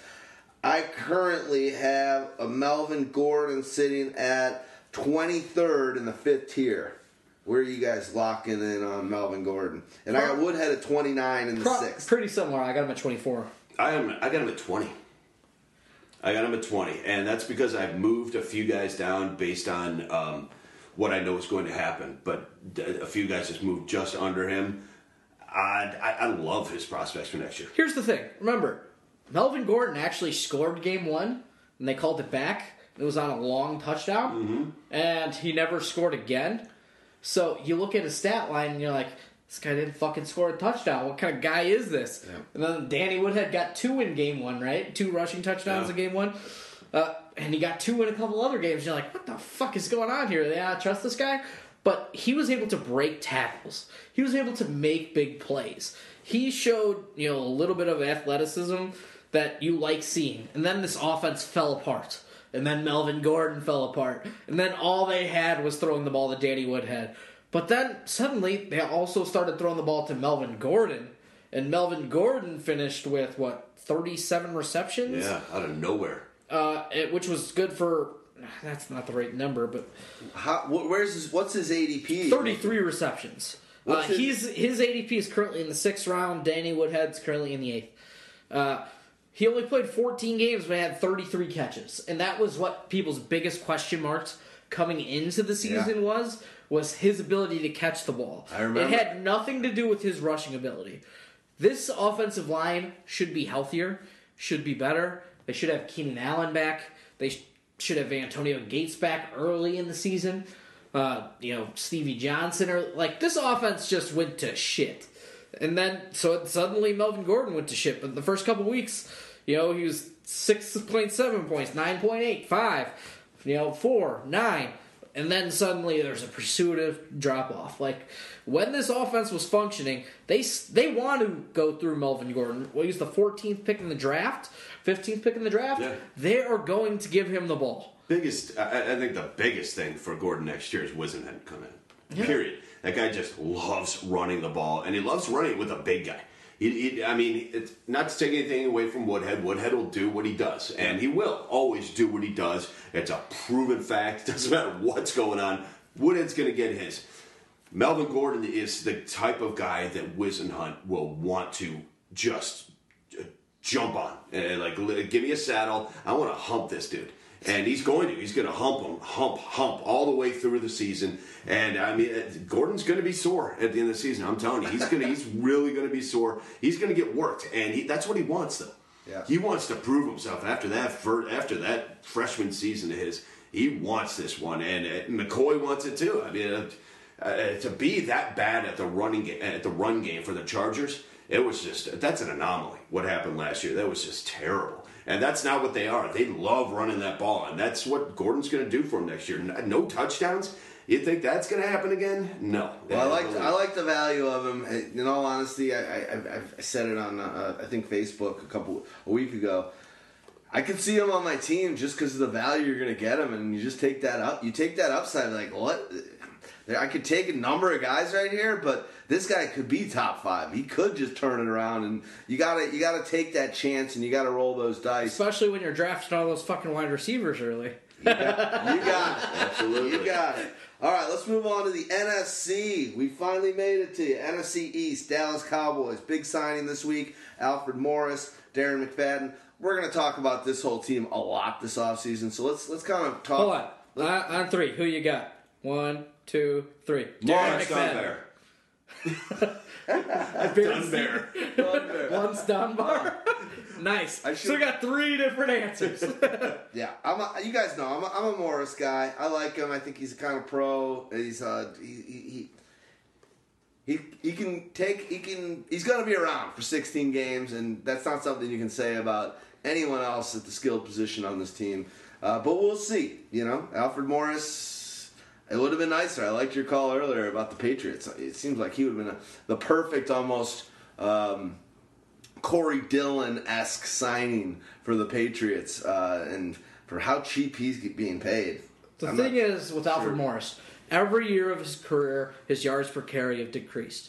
You know, the offensive line actually got better there. Last year, you know, he's played every six, he's played 16 games every year of his career, but he lost half of his fantasy points off of his, you know, career totals. Uh, But if he had been given the same amount of carries that Yeah. he had his previous in his career, he would have four for four thousand yard seasons. great.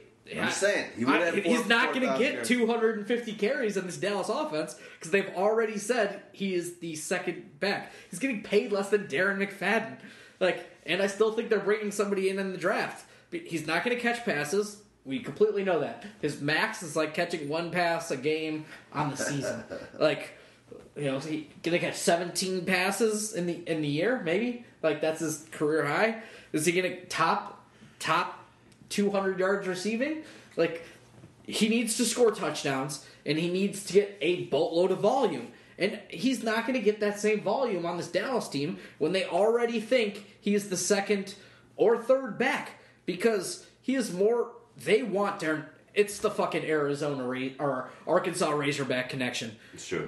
Jer- Jerry and DMC, like They- he just fucking What- loves that what- guy. what's the nickname? Who's the character we got for for uh, Run Run DNP. DNP. yeah, that's So true. that's that. It, Here, here's I'll put my money on the injury. I, it, it, it's going to be Darren McFadden to start. Okay, Yeah. that I, I think that that's just the the way it's going to roll. What happens after that, I have no idea. But I, I got to ask. Listen, it- it's about time. Romo is like the the the the the assistant to the magician, and just one of these times, it's going to be the saw trick, and he's going to get cut in half. He's just done. How perfect of a trade would it be for Dallas to trade with Cleveland. Yeah, there's a, gonna have to be a little bit extra given, but Dallas goes and gets themselves a fucking QB for the future, and Cleveland gets Ezekiel Elliott with that fourth pick. How perfect is that? They got their RG3, go get your Elliott. Dallas, you need a QB for the future. If you're going to keep Dez Bryant around there, you can't keep having Romo getting injured. Because otherwise, you got Kellen Moore. And they're fucked there. Go get one of those top two QBs. Go get uh, go get a Wentz. Who cares? It doesn't So, but matter how do but who do they trade? Who does Dallas trade to get the number two? They're number four, right? They're number four. Give up. I don't know. They have plenty of shit to give up.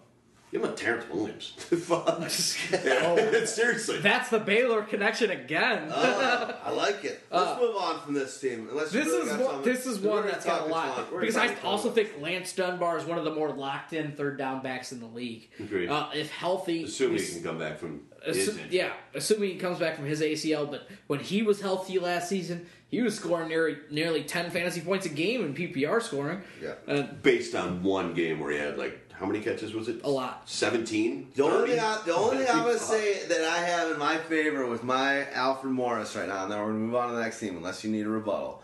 But I know who in this room and maybe in the industry had Joseph Randle, who just got arrested, what, for the eighth time in the last 16 months, higher than anyone in the industry last year. no, that wasn't me. Yeah, it was. no, I not in the industry. That everybody Fine. loved Joseph Randle. I didn't. I hated the guy. But you had him the highest out of our team. Yeah, that's fine. You lo- you thought he was going to be the shit last year. So, Even when he so was- I was wrong I'll be honest. because then Darren McFadden got it, and now I'm switching over to Team Darren McFadden, and now I'm wrong again. I'm just saying, I liked I liked my chances with you and and your reasoning when the Even when it when, he to the got Cowboys. suspended, I'll, I'll, I'll will admit, even Who had more fantasy suspended- points before he got suspended? When he got Joseph sus- Randle or Darren McFadden? No, well, obviously, but when he got suspended. Don't suspended, speak up for Joseph Randle. Just take it on the chin. I'm, I'm purposely taking this one on the chin because I will not let it happen again, especially with a guy like that. Somebody asked me um, t- through uh, one of the fantasy pros things we were doing or something like that. Hey, uh, Randle just got suspended. Should I hang on to him or is he just a piece of shit and, and done? I should just get rid of this guy. I said, No, actually, I think he's he's just made a couple of mistakes in his life. You should hold on to him. Don't get rid of him. Keep him on your squad for a little while. I think like within two days, he was arrested three times or something. Yes. Fucked up. Something's wrong. That guy need. Let's get that guy some underwear. Move on to the New York Giants. Uh, this is just not a team other than other than Eli and We and- talked and- about it last and week. I'm just going to say it real quick. Just go- let's go Rashad quick. Jennings even- found something towards the end of last year. I think the Giants found something in Rashad Jennings last year that they used nicely. I think it works for a little bit here and there during the year. In general, I, this isn't a squad that you want to use any running back on. They're going to keep Andre Williams around. They 'cause still like Andre Williams. Other Andre Williams. And that's what scares me the most. yeah. So honestly, don't take anything on this team. We can move past this team. Honestly, if you guys want to, And right running now. back don't. Obviously, ODB we got high. Uh, one thing to mention, just that the Giants and the Cowboys, whatever does happen, they're tied at sixth easiest running schedule SOS. That's why so I they've think got I have good Rashad situations. Jennings higher than you guys do. But Yeah. in general, I would still stay away. He's not even in my uh, top. Sweet. 25. Let's move on. Philadelphia Eagles, wholesaling everything, but Mr. Uh, Glass, Ryan Mathews is still around. Old man, little guy, Darren Sproles is still around. What um, what's going to happen with this? I'm just staying away from this whole Well- team. I think. I mean, I'm We'll see, because Ryan Mathews on the trade block still. They still. no, he's not on the trade block anymore. Oh yeah, they still want to r- rid him of anything that has to do with Chip Kelly. Actually, no. That's what's being said in the media. I, I, okay. I Well, agree. for, for, from what I heard, is that they had both those guys on the trade block. Uh, Whichever one got sold Yeah, first. whichever one got sold first, they were going with the other one. And to tell the truth, I think they were hoping that Murray got sold first because they didn't like his attitude, they didn't like the way he fit with the team, so they wanted Ryan Mathews around. Now, I do believe they're going to go out and get something else because I don't think it could just be Mathews and Sproles. And I don't think Kenjon Barner is anything that they're, they're depending on. He's a as Chip Kelly guy. So. yeah, he's just so I'm not worried about that. But they'll go out and get somebody else. But they do want Ryan Mathews in that lead role to start. They get somebody else, fine, we can talk about it then. But at this point, it is going to be the Ryan Mathews show. Do you, what do you like depending on- Ryan Mathews at? Huh? How high do you have Ryan Mathews? Where do I have Ryan Mathews at? I have Ryan Mathews at 23. Just behind Melvin Gordon. that's pretty much where I I, have, have. I have yeah, I have Gordon couple at 20. spots. Couple spots. Like that's how I feel. Like I have a tier of Carlos Hyde, Melvin Gordon, Ryan Mathews, Jay Ajayi, uh, Dion Lewis, and Chris Ivory. Like maybe it's I got names. Lewis right in there too. I, I'd probably drop Chris. Ameer Abdul- Abdul I, pro- right I probably need to drop Chris Ivory a tier, just because those guys all have sort of lead roles. Unfortunately, I have Jeremy Hill right there too. I've got Jeremy Hill a little bit higher. I just think he's going to be more efficient. What? But very close. Again, it's an easy passing schedule Yeah. for the for the Bengals. Tough running schedule. What is that say? I, I think that says that Bernard, like last year, exact same type of situation. I think Bernard gets a little more play. I don't see uh, Jeremy Hill getting all those touchdowns again. But but back to Philly or away from Philly. We already talked about the Mathews situation. I think they go out and grab somebody else that can't go into it with just Mathews and Sproles. We'll And see. then Sproles will somehow exceed our expectations no matter what. Absolutely. No matter, Always will. no matter, no matter where the fuck you rank them, you're like, And how old he gets, how much Yeah. he shrinks, doesn't matter. He's, the guy's are good. And then you'll have you'll have the hand you'll have the handsome one, solid nine, always starting him every week. No Yeah. matter what information you give him, he's always going to play a Sproles. Washington Redskins. My guy, I'm a Matt Jones guy who will be on my team, and I will live and die by him. If he sucks bells, I'll uh, draft enough guys and be be efficient on the waiver wire, where I'll pick up the right guys. But I'm a Matt Jones believer, even though I know the strength of schedule isn't all that sweet. No, it's it's, middle it's of the road. good. Eleven. 11. Oh, yeah, bad. middle of the road. Okay, it's 11. I like that. I just think unless the, in the draft they all of a sudden go and make some shocking picks that are running backs, I just don't think that's where they're heading.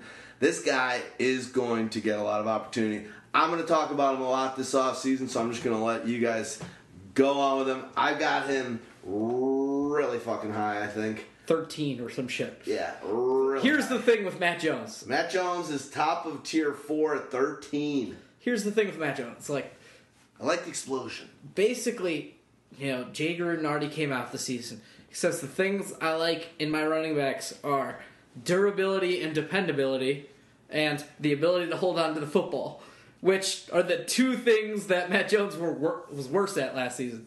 So the question is, is he going to improve on those two things? And if not, he's not going to be. He's going to be more of a change of pace guy like he was last year, and they're going to bring in a compliment.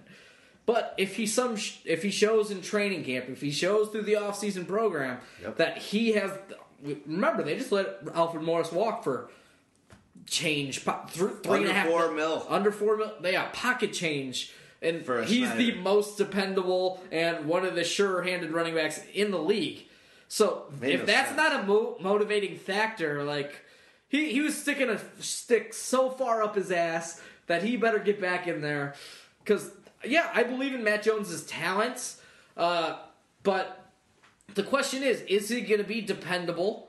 Is he going to take care of the ball? Because no, it. nobody in the NFL can fumble that much and have a job. That's that's just flat out. If he fumbles five times and loses five fumbles again, he is not going to have a job. I I agree. I believe in him, and you know what fantasy football is. There's the champion, the years that you've won championship, you've put your money and taken a chance on guys that were going to that were going to upgrade Yeah. and be better. And when they don't, when they don't deliver, sometimes that's the reason why you don't win that championship. But I'm gonna, uh, he's going to be a guy this year that I'm going to put, I'm going to put my, I'm going to put in my saddle and say, you know what? I believe in you. I feel like you're in your second year. You're going to be a better player. I hope that Scot McCloughan thinks you're going to be the next Valverde. Uh, and he thinks you're going to be the next beast mode, and he just is putting you and he's giving you the the, the, the crown. And I, I'm I'm all in. And for for all the reasons you said, I think he's going to drop. I'm just hoping that he doesn't have an enormous. He doesn't do the Julio Jones four years ago thing and have an enormous preseason, which I have a, some weird feeling he's gonna. And all of a sudden, by the end of it all, he's to be a top ten friggin' running back for everyone. But he's to be on my team, and I have a feeling the reason why I love him I think he'll shore up that fumbling. He's gonna. You don't have Alfred Jones, Alfred Morris anymore, and he's an explosion guy. He- He's done it in receptions, and he can do it in the running. And he is a beast. He's a beast of a man. He's a s- scary, scary to tackle. Hold on to that ball. He can break it. He's got that speed. I don't know. I'm, I'm, I'm just all in, and I have a feeling that he's going to be Hot one of those dog. guys that, that brings me brings me to the promised land in two, this season. Guy's got a, a ton of potential. Uh, uh, you're right. The, the the big thing is the fumbling thing, but that's something that can be fixed. Is the fumbling thing? The T, if he goes the Tiki Barber route, nobody else has really fixed their fumbling issues ever in their career. Like, have you noticed that besides Tiki Barber, like guys don't But suddenly he was a, get better. But he was. This is a rookie. You got to understand. This is a one year, and he got a lot of carries. and he had a ton of fumbles at college. So like, Alright. he's got a history of fumbling. he does, but they're going all in on him. Yeah, Period. So we'll I see. mean, we'll see what Chris, Jo- if- Chris if- Thompson. I love Chris Thompson, but he can't carry a load. He's a Yeah, third no- down no back, plain and chance. simple. So they're going with Matt Jones. That's it. I, I- I don't even. We don't. What's even, his, what, let's move on. What's his ADP? uh, sixth round. Oh, I love it. I just Valverde it all over Lisanne's face. She can take the load. The thing is, like, I think the draft will tell you a lot. If they go out and they draft a running back in the first four rounds, then I think they're less committed to Matt Jones. Agreed. Five or later, you know, they're pretty committed to the guy. And think five or later, they're definitely committed to Four, guy. four is debatable. Yeah, you know. agreed. Top three, you know, there's, There's, some there's other pressing needs. Agreed. If they happen to draft a running back in the first four rounds, then yeah, they're not confident. Yeah, yeah. But uh, beyond the fourth round, uh, the the pressing needs start to become luxury picks. So yeah, if they draft a running back after that, what I was a big fan of him last summer, heading in, guy out of Florida. The one thing I remember whenever they were whenever they were playing, uh, and I our least favorite guy, Phil Simmons, but oh, I, I just remember when we were when we were meeting this week. I can't believe how big this guy is. I just can't believe how big this. This guy's a running back. How's this guy a running back? This guy, look at him. I can't believe how big he is. This guy is a beast. He is. So if he can hold on to the ball, the he's talent in the world, fast. He can catch. If he gets if he gets the carries and he can hold on to the ball, I love the offense in general because they've got weapons all around. This guy is huge. NFC Fun. North. Let's go. Bears.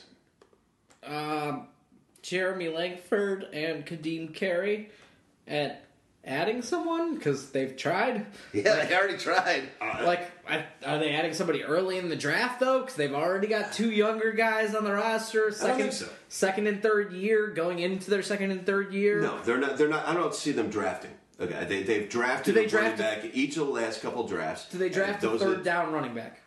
No, they, they they have Jacquizz Rogers. If they gonna if they're gonna do something, they're gonna sign a third down running back. Wouldn't shock me. Being the Bears, they'll probably sign a Ronnie Hill. Oh my I, god. I'm not kidding. Uh, I'm gonna be, that's I'm where- gonna be that off-duty cop and get in a fight with him week two at a bar. I'm gonna see him like Ronnie, I banged your wife at the University of San Diego. I'm gonna try That's what I could him- see them gonna doing is, uh, you know, going out and gra- grabbing a guy like that. I just don't see them drafting a running back again. It just doesn't make any sense. Why would they get rid of and let Matt Forte go, go with their second year guy and third year guy, re-sign Jacquizz Rogers for who knows The what fucking reason? the veteran minimum. Uh, yeah, for the better minute, but still, I mean, I think that's what they're depending on. Maybe being a little bit of a third down back here and there. They're set with what they got. They're not. I don't, if they draft somebody, it'll be late. It'll be late, and they'll try and find a gem. Otherwise, they're going to go sign somebody for cheap, like a Ronnie Hillman or something like that. Which Draft wouldn't- somebody late. Wouldn't be Please. good. The thing is, Jeremy Langford right now has so much hype. He's being drafted in the second or third round. It's because nobody knows that Ka'Deem Carey is actually pretty good. I love. I don't know I if like Ka'Deem Ka'Deem Carey's Carey. good. I like pretty him. good. I don't know if he's good, but I don't think Jeremy Langford's amazing either. So the difference between them isn't very big. And remember, we said this last year. John Fox likes two back systems. Yeah. He likes rotating these guys on series. And the thing is, Jeremy Langford dropped like seven of his 42 targets last year. Complete drops. So that's the thing that concerns me about the third down back. He did prove that he could catch and make some big plays in the screen game, though. We saw that against the Rams. He made some electric plays. Do they add somebody else besides Jacquizz Rogers? Because that guy is a jack. Um, just put it lightly. He's, he's another guy. I mean, is this going to be more of a split than people think? Is Ka'Deem Carey going to be a value? Ka'Deem Carey is definitely going to be a value. Uh, people aren't going to. He, he's not going to be on anybody's radar. I I don't want to say anybody, but he's just not going to be on radars. But he's definitely somebody that uh, the Bears wanted to look at late last season too. They started using uh, him a little bit more. They used him around the goal line, and it, he could. He showed he could power it in here and there. I mean, Jacquizz Rogers is. Uh, I mean, he doesn't. I took a shit bigger than that guy last night. It was so big, but still, he's that small. Did Um, your- either way, your shit didn't make nearly as much money as Jacquizz did. no, no. I- Pay that shit. I could. Seriously, somebody's got to pay my shit. Langford, though, he's um. Listen, he's not the end all be all, but he's definitely got some skills. He's he's not Le'Veon Bell, but when you come as a running back out of Michigan State, you are taught a lot of different things. He can catch the ball. Yes, he made some drops. I want to blame Jay Cutler on a couple of those drops. I remember a couple of those drops, and yes, if it's outside of the range, uh, they call there's a certain range that a running back has. Where if it's within the range, it's called a drop. If it's outside the range, some of the, a couple of those were real borderline, and they're and the way that Jay Cutler throws, not easy to catch sometimes. Yeah. So I I mean yes, he did drop a cuff, uh, you know, some passes last year, but I don't think that that's all on Jeremy Langford. He can catch passes. I saw him at Michigan State. He's got some speed. He's also patient. The kid knows how to play, and I'm glad that they kept him going there. I would have liked to have seen him and Forte again. I'm So is he your number two running back after Le'Veon Bell? No, he's not the number two. But don't be surprised if he does some special things next Well, year. that's Yes, that c- it's going to be a dual backfield because yes, that's the way that Fox likes it, and that's the way that this offense is going to run. But Langford is going to get the majority. Langford's going to have a, a fine year. I, I agree. How Question. high do you have him? Yeah. How how and, and are you willing if he's going if he's going Second, early third. se- or second or I late? got him 16. I've got him 18, so we're not far. But the thing is, like, people are obviously drafting him for more. Do you trust him more or I've got uh, higher a running back that we're you about guys. to come up on? Do you trust him more or Eddie Lacy more? Eddie Lacy. Really? Yeah, a Did you see the pictures of Really? Eddie Lacy Yeah. this week? He looks skinny. Uh, uh, Really? He lost. We'll weight. talk about Eddie Lacy. Okay, Unless fair we enough. switch it Let's move over. on. Yeah, let's So move what's on. he going to be when he's too? I, I but Eddie Lacy's still going to Nothing. be go super high. I like Langford more than a, than Eddie Lacy for sure. I've got him high, I got him higher than both of you guys, but that'll change. Things change, but I've got him right now at eleven. Whew. hey. He's a big. The only reason why I like him is the fastest guy in the draft from last year, uh, 2015, Yeah. and he's big. He's six feet. You know, he's got he's got some size to him. So, you know, the whole thing, and I like about what right when Forte was gone, he admitted he's like Forte, dude. That's that's been the face of the franchise. Like, wow, they're putting a lot of stock in me. I got a lot of big shoes to fill or whatever.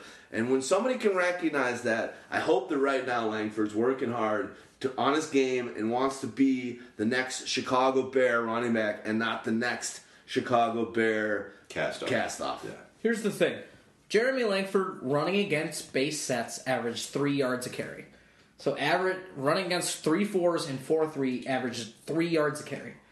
Is he going to be able to? And this isn't an offense that spreads it out too much. Is he going to be. Okay, be? so you're talking about three yards of carry when Jeffery's out, no White. You're talking about Marc Mariani as your number one receiver. I'm not talking about that. Okay.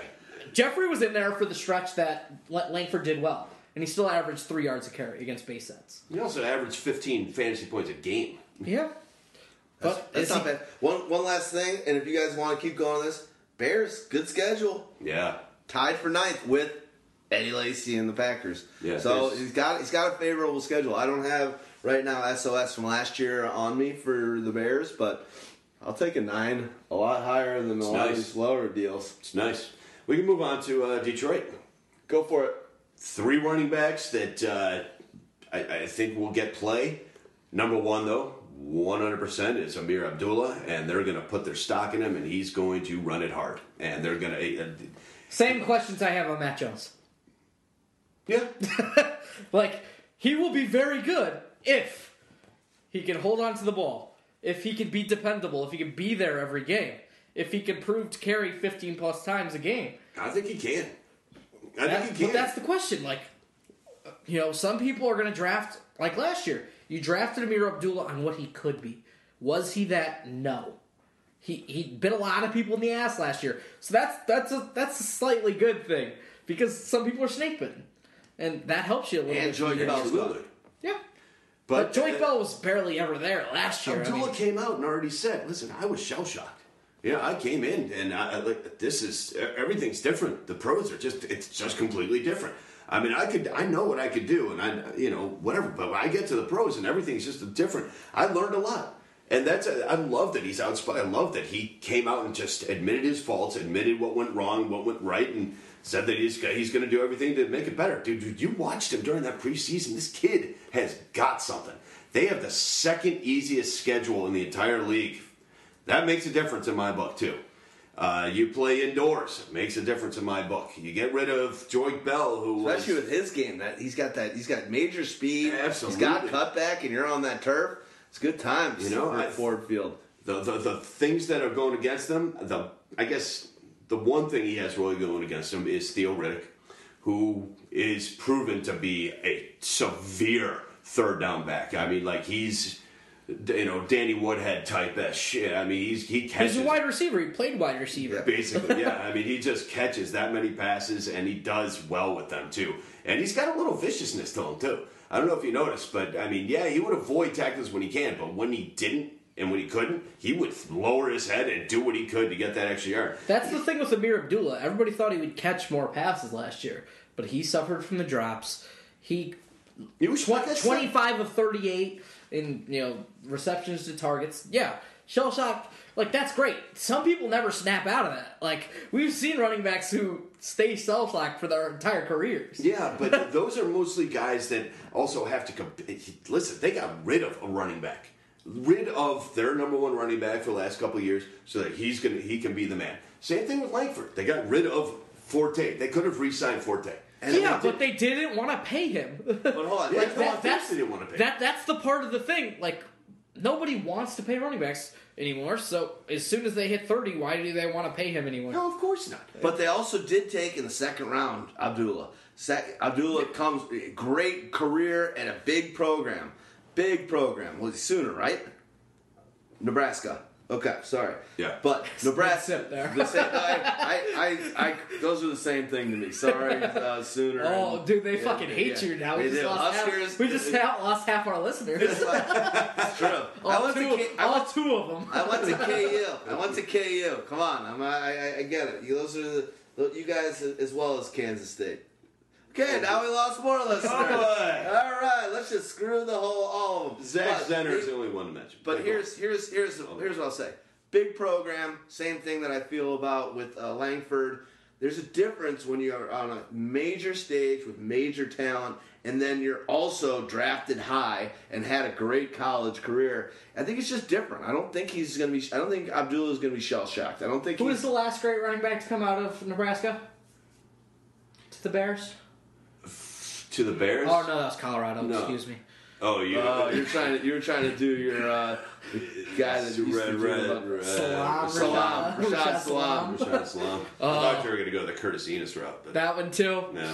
Like there's been a lot. Oklahoma, there- AP. There's been a lot of great running backs come out of big programs to be shell shocked, to struggle early, and to never get it going, and to have problems with fumbles. Like fumbles are one thing that will get you fucking booted from this league faster than anything. How many fumbles did Abdullah have last year? Uh, six, lost four. Yeah, he was a fumbleitis uh, for sure. And that's the, the, the main thing that they're going to work out with him. And that's what they're going to do with Melvin Gordon, too. And that's he's another big there's boy. other guys he's fast and big. He's, He's not a two small. oh five. He's small.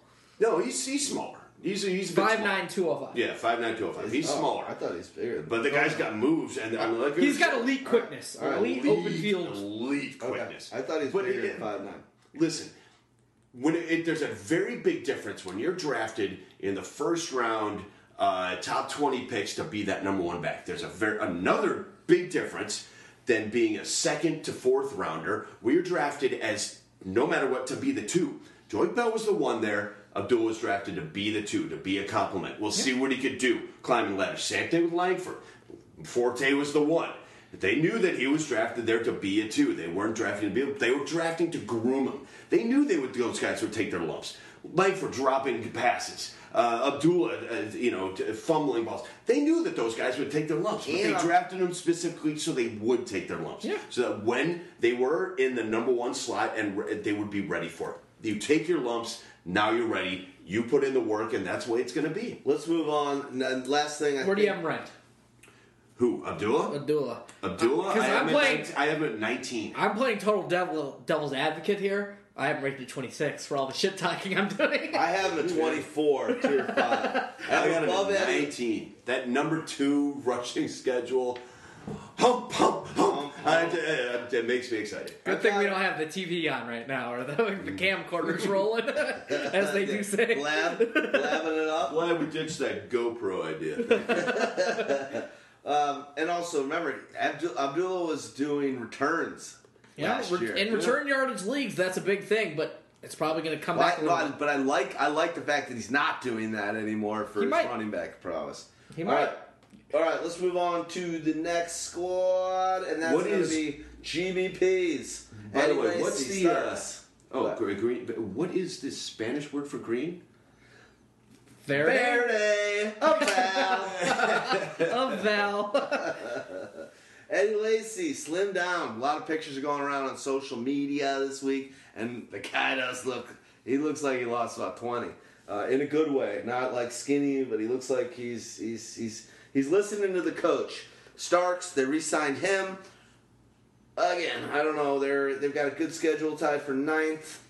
Listen, they didn't. I'm gonna stay they didn't away. Just I'm resign. staying away. They. Uh, that's a pretty penny to re-sign a guy for. Uh, when nobody else seemed interested. What Yeah. did they What did they give Starks? Two for two years, th- uh, six million. But here's the thing. million a year. That's Here's the a thing. pretty nice contract for a backup running back. With Starks, He proved it. he was the starting running back on their Super Bowl team, and Green Bay always takes care of their own. That's so true. I don't give a shit about how much money he got paid. Yeah.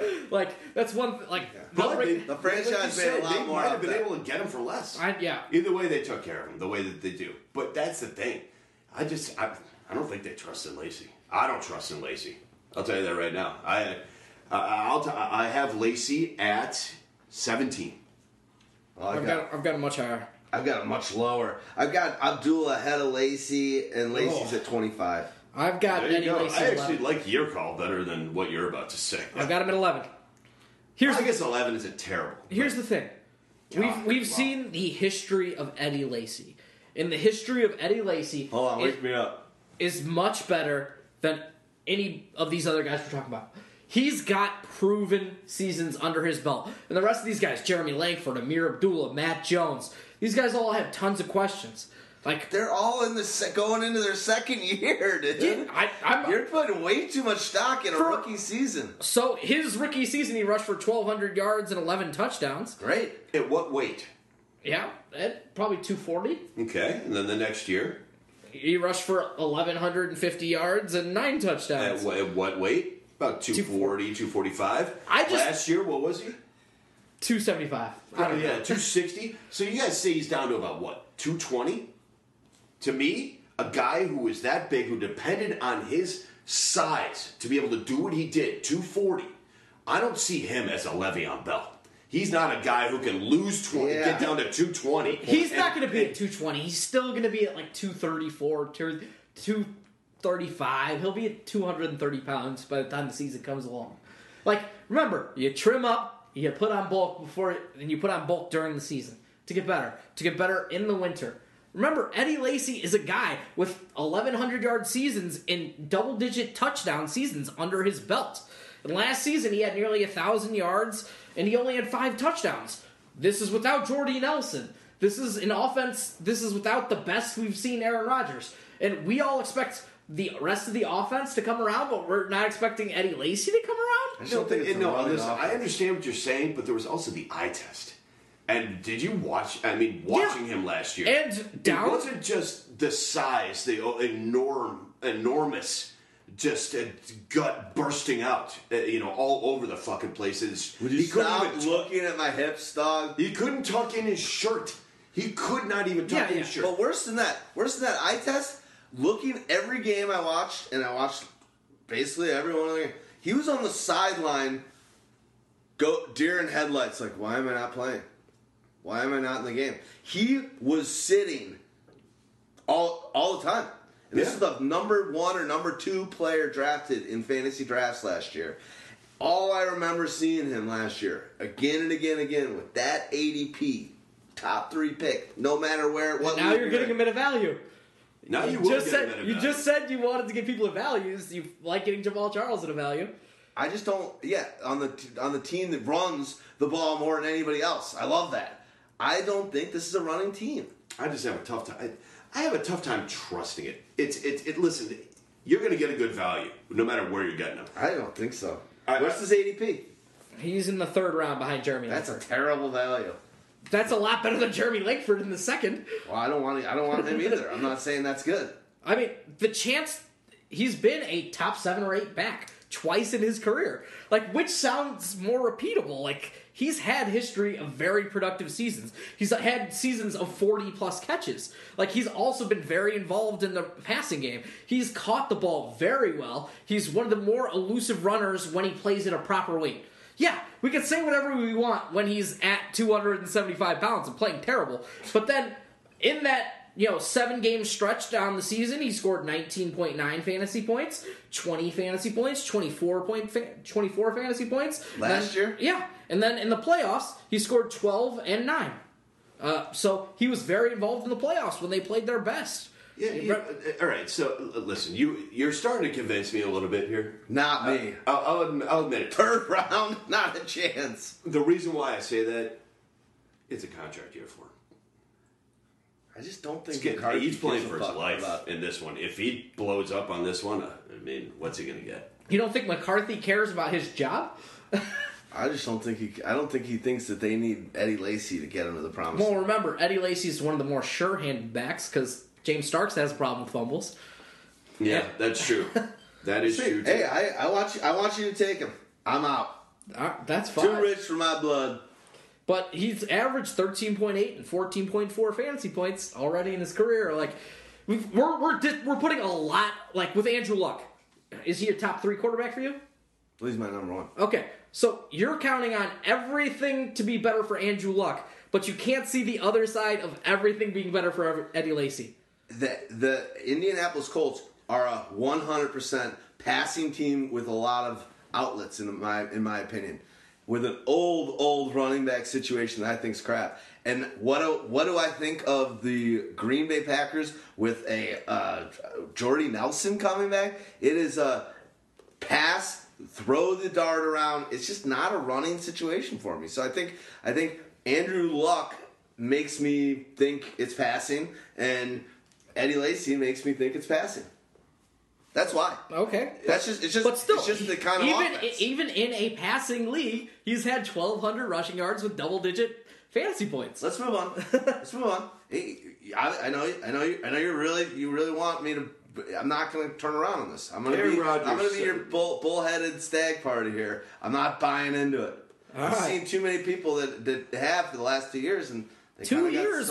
He gave him. He was a top five running back two years ago. Why are you? And yeah, and where where did he get drafted? Aaron that? Rodgers' second best year of his career was 2014. Eddie Lacy's best year of his career was 2014. like those things go together. It's like talking about Le'Veon. Well, I'm not. I'm not. You want to know who's got Aaron Rodgers the lowest? Yeah. uh, on this tier? It's me. I think that I'm staying away from the team, dude. okay. I like Yeah. it. They've been a fantasy juggernaut. That's the choice you're making. Like, and I'm, I don't necessarily. I'm, I, I, I'm, I feel really so, good about it. so two years ago in 2014, Eddie Lacy played 67% of the snaps. How many did he play last year? 41% of the snaps. Holy crap! So asthma, There's a reason though. asthma, and fat, right? That that's your big thing. Well- your, he's on asthma. He's got asthma. you could sum that up into one big word: suck. Yeah, it's, I, Suck I do not. I do not. suck in general. I have no problem with admitting Eddie Lacy was terrible last year. yeah. I just think we've seen enough from Eddie Lacy on film from that offense to believe that he has a great shot at getting back to a top 10 season. And I got to tell you, you, like I said, you're you're convincing me more and more. And I, I, I don't know if I'm going to put them up exactly where yours is, but That's you- fine. uh, but you have points. You definitely Please, have points. dog, that I'm- take him in the third round in our league. I Please. won't. It won't be mine. Okay, okay. It won't be mine. you But it, you're, you're convincing me for uh, for him actually having a turnaround. You are, but He looked good. I, the pictures I saw of him smiling, Yeah. tr- trimmed down. But I agree with Dog Manica. This is not Le'Veon Bell. He didn't do those things as a trimmed down, skinny player. He I don't think he's gonna be that athletic- skinny. He was. Have you seen the pictures? He looks fucking real. Has he stepped on a scale? Like, I don't- pictures are looking- deceiving. Like, there's. I mean, I- Have you, you've been on Tinder, right? I get- Pictures aren't deceiving? Hey, and I know. I agree. I agree. But he looks fucking. He looks skinny. He looks like the kind of guy where he's. We'll see. This is gonna be. This is why we don't need to talk about the same. Exactly. This We- is gonna be a subject matter that we are going to be discussing ad nauseum. Yeah, this training offseason. camp, training camp, Yeah. training Seeing camp. Exactly. training camp. What's going on? How does that? You know, if, if Minnesota. does- this one's going to be easy. We don't need to talk about the Packers anymore. Minnesota. It's AP all day. McKinnon did better towards the end of last year. Uh, they're, that they're going to and they want to involve him a lot more. a so. lot in the passing game. Yeah. Because uh, AP was one of the fifth worst rated running backs in terms of pass protection and passing actual productivity as a catcher. Yeah. So you're worried about that, and that's something that Norv Turner likes to do is throw the ball to those you know running backs. So you like that for Jerick McKinnon. The question is, is he ever going to get more? Is he going to get more carries? Is he going to be a double digit touch guy, which he sort of was down the stretch there? He'll he'll get more touches. He'll get more carries here and there simply because um, he'll probably be in a bunch during like uh, two minute drills, you know, uh, stuff like that. Where you know it, it'll take away from AP. You know, it'll definitely take away from AP. So, but AP also has the fifth easiest schedule in the league next year. You know what I mean? he's Didn't he a- have a he's really just- terrible one last year too? Uh, I can't remember how I'm- good or bad middle- it was. middle of the I'm road. gonna pull could- up some of those last year ones. It, it couldn't have been that good that too. because the Vikings were awful the year before. Yeah. And again, I- the one thing I like if AP has a good sch- uh, good schedule this year, hopefully they're not using Asiata nearly as much as they were last year. Pretty sure he's year. a free agent, no? Asiata is a free. No, well, But he's- he's sitting I think here he on is their depth chart. But I, He's one of those people that have been talked about going. No, to the they Patriots. re-signed him.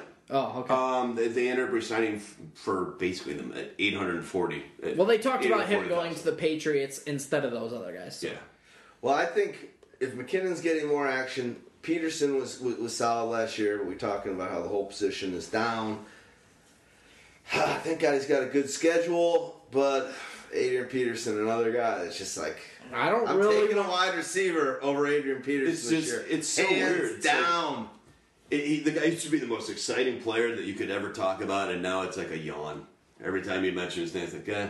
Right. There's like five plays. Yeah, I guess per, I'll take him There's here. five plays per season that are just like some of the greatest things you see, but there's just so many running in the back of his own offensive lineman plays. But like I said, yawn. Next team. Let's go. Uh, we got the Atlanta Falcons. Devonta Freeman, Tevin Coleman. Where um, you know, obviously we know Freeman was the number one running back for fantasy scorers last year. Him and Adrian Peterson, who we just mentioned, were the only two running backs to go over 200 points. Um, is- Three. Doug Martin did too. Oh, Doug Martin. Okay, is Freeman what? Is he fool's gold? Is, what's his ADP? First round. I'm not. I'm a Devonta Freeman supporter, Yeah, and I don't draft doing Devonta that. Freeman in the That's- first round. I Yeah. hope that Devonta Freeman gets picked in the first round in every league I'm in. Here's That the just thing. gives me value. It depends on the your type of league. In PPR, he's got a shot because he had a Le'Veon Bell like season catching the ball. Point uh, a point every ten yards helps you in our league. Doesn't help you as much. You know, you got to get to No, a certain threshold Okay, before yeah. you make points. So it doesn't you help you, don't think. Tevin Coleman, a second rounder two years ago, is going to do some serious eatage? Uh, Devonta Freeman was drafted when? So, I don't know, Fourth fourth, round? round or something like that. It's not like he was a, you know, a nobody. So I mean, I, listen, the guy broke out. He did well.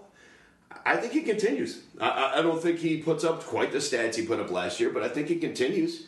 Um, this is going to be a team that uh, that works the running back a little bit. It's going to be an easy, somewhat easy uh, rushing schedule for them, but it works out well that they, you know, now there's, uh, uh, you know, there, there's a problem at wide receiver behind Julio Jones. Hankerson's gone. Uh, you know, Sanu is. They're going to find out real quick. Not the, greatest call as their second receiver. Justin Hardy is still young. Doesn't he's not seasoned yet. Nick Williams isn't quite seasoned. So behind Julio Jones, it's you know, it's kind of slim pickings.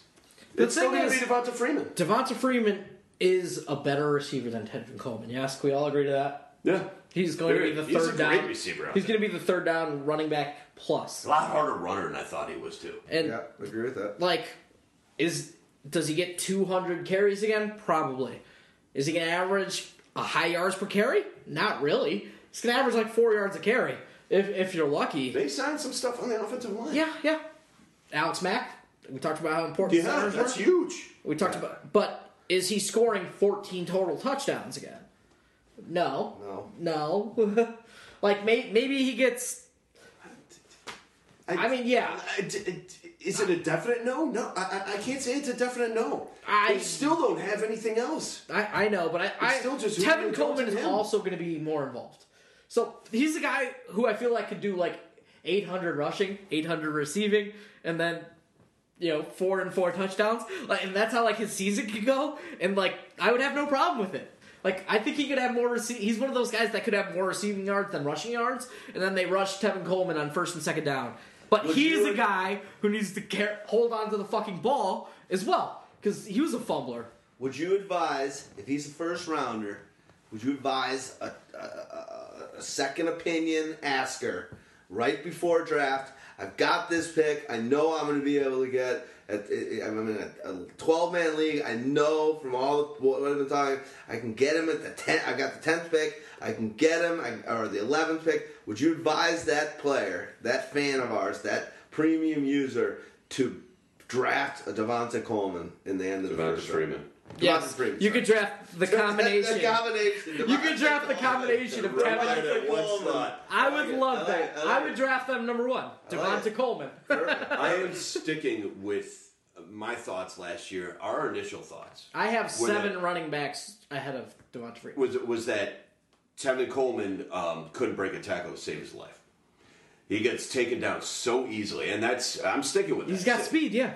But he's got speed. He's got speed and a half, but he can't break a tackle. Thing is, is that Freeman showed that. Listen, now, he can't break a tackle very well either, but he runs hard and he does make something out of nothing a lot of times. He holds on to the ball too. And he holds on to the ball. So, I, I- listen, Devonta Freeman, if you're in that 10 spot, depends on your scoring system. But either way, I, it's I don't think it's a terrible pick. I don't think it's a how, terrible how pick many running backs do you have ranked ahead of him though? I got, I got. Just so you know, I got Freeman at six, seven, eight. I got him at nine. I've got him at eight. I got him at eight. I mean, I want to draft Todd Gurley. I want to draft Le'Veon Bell. I want to draft JP. No doubt, right? No, Mm-hmm. no question marks. Here's where you might have some question marks: David Johnson, Jamaal Charles, Jamaal Charles, Lamar Miller, Martin, Lamar Miller. Doug Martin, right? Yeah. And then the guy I have after him is Thomas Rawls. And I, I think I'd clearly take Devonta Freeman over Thomas Rawls. My part of my reason being is that Seattle clearly wants uh, somewhat of a split there now with Christine Michael. Uh, they laid low to what Michael did at the end of last year, and that they wouldn't have just re-signed him for no reason. I don't blame them. How high? Oh, we'll get to that later. Never mind. All right, let's, Yeah. let's let's move on from that little situation. The Falcons are going to be an interesting team. They absolutely ha- are. They're going into a second season with the coaching staff. A lot of changes being made. Who knows where where that team's going to go? But we'll be talking about them plenty. And Devonta Freeman, we shall see. I like the guy, I like the way the guy runs. Dog, I agree with you. He runs hard. Carolina Panthers. Jonathan Stewart finally had a, a healthy season. Healthy-ish until the Healthy-ish. playoffs. Yeah, I got a healthy regular season. And a lot of other question marks. Cameron Artis Payne, Fozzie Whitaker, what's going to go and happen here? I mean, the thing is, Jonathan Stewart seems to show up in big games, but he only played 13 games last season, and then all of a sudden, his you know receiving productivity dropped off tremendously. So, is he going to get back to being a decent receiver? Is he going to, or is he now the Alfred Morris of the running back position? Because that's what his numbers look like from last year, last two years, last three years, last four years. Like Jonathan Stewart used to be one of the best third down backs in the league, and then suddenly, you know, it's sort of fallen off precipitously. Uh, and we've got to talk about, you know, yeah, Jonathan Stewart looked good, but then there were stretches where he looked like crap early in the season. I, I think that that getting Kelvin Benjamin back helps him tremendously. Is it because he's a good blocker? Because he's not a very good receiver. No, it's it's it's simply because there's the threat now. Nobody nobody was threatened by that receiving corps last year. Nobody, which is I want to I don't want to say half, but it was part of the reason why Cam Newton did so well throwing the ball. Nobody nobody respected that receiving corps. Uh, from Corey Brown, you know, Philly Brown to Ted Ginn to Devin Funchess, you know, uh, to you know whatever. They they didn't have a whole hell of a lot going on there, but now you got Kelvin Benjamin back, who established himself as being pretty darn good his his rookie season. Uh, Ted Ginn established himself as being pretty darn good last year. Uh, Devin Funchess was on the up and up. Corey slash Philly Brown uh, was was doing a lot better, and I mean they re-signed a you know somebody that uh, you wouldn't really think much about, but we'll see what happens with a Stephen Hill.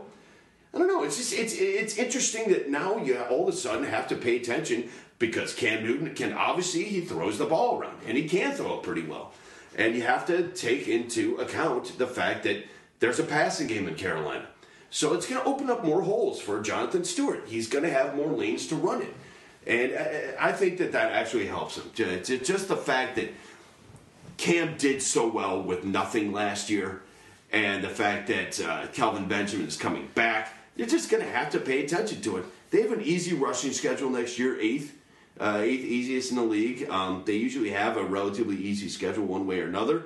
but their Because they're the best schedule, defense in that division. yeah, but their passing schedule is actually kind of tough next year. Uh, it's 23rd for the quarterbacks, 28th for the receivers. Wouldn't shock me if Jonathan Stewart got a little more action than you think, I mean- and he actually does better than you think. The thing is, he had 242 carries in 13 games. Is he going to be a 200, 280 to 300 carry guy? Wouldn't shock me. Because we saw his receiving numbers are nothing.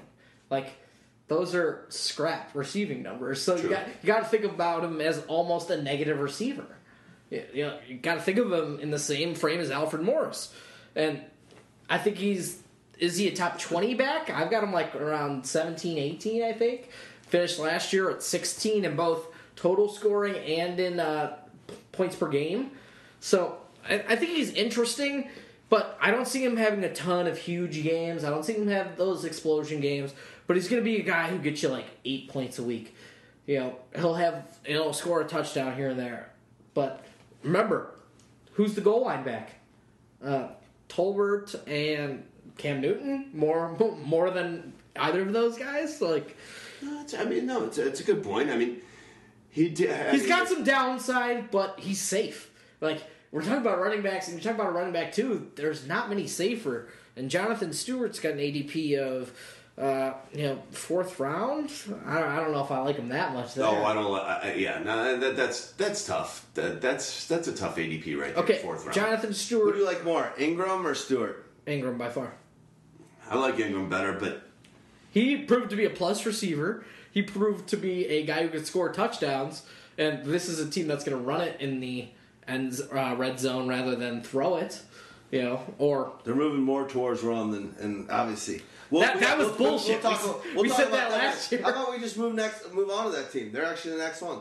I mean, aren't, aren't we good? I, I think the rest of the guy, the Panthers are scrubs. We got a fullback, uh, a third down back who's a backup third down back in Fozzie Whitaker, and a handcuff in Car- Cameron Artis Payne unless they're suddenly going to give him more. So that's a lot of question marks we, we need to see sort of develop. yeah, no, it's it's Jonathan Stewart's gig. Period. New Orleans.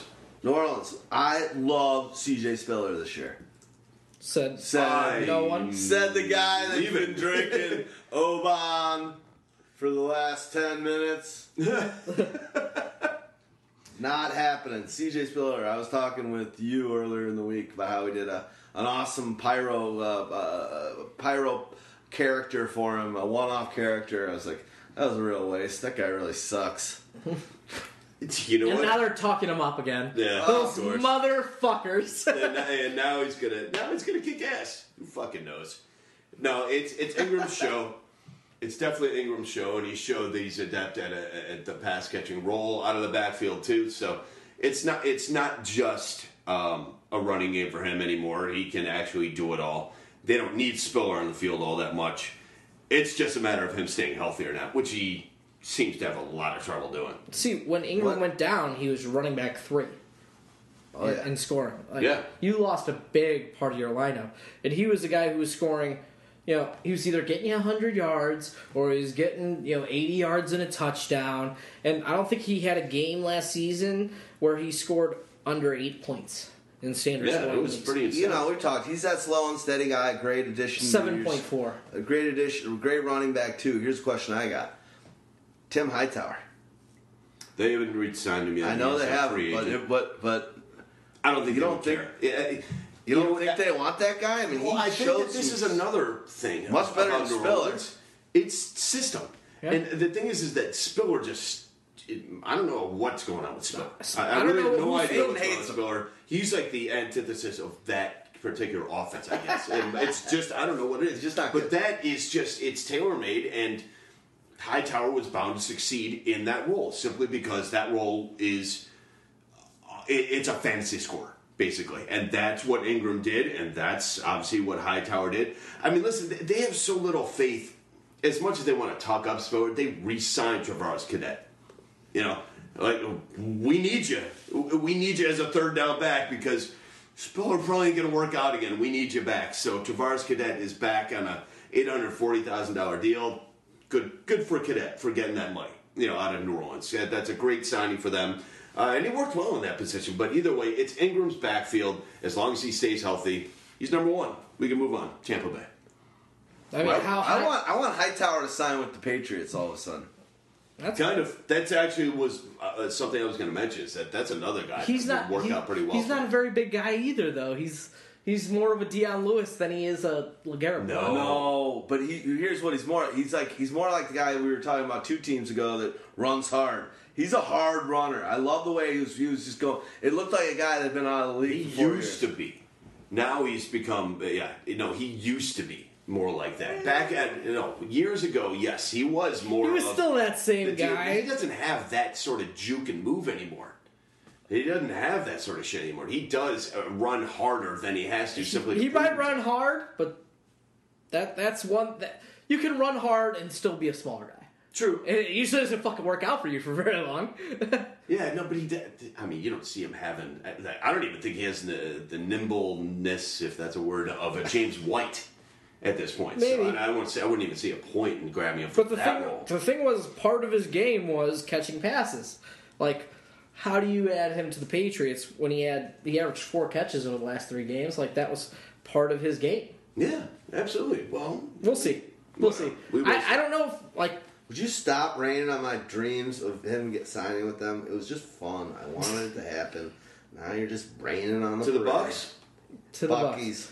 One of the more clear cut running back situations in the league. Honestly, don't need to talk about it. To Doug honest. Martin is very good. Charles Sims is also very good. And they're both good at different things. By the way, Hightower is six feet, two twenty two. Yeah. That's what Okay. it says. No, I say no. He's, I, I know. It's not Dion Lewis. Okay, but his game uh, back with the Cardinals. Just, let's go on to the Bucs. I'm just saying, it's not a small guy. No, not a small guy. Well, I But mean, he's not- never been very successful in between the tackles.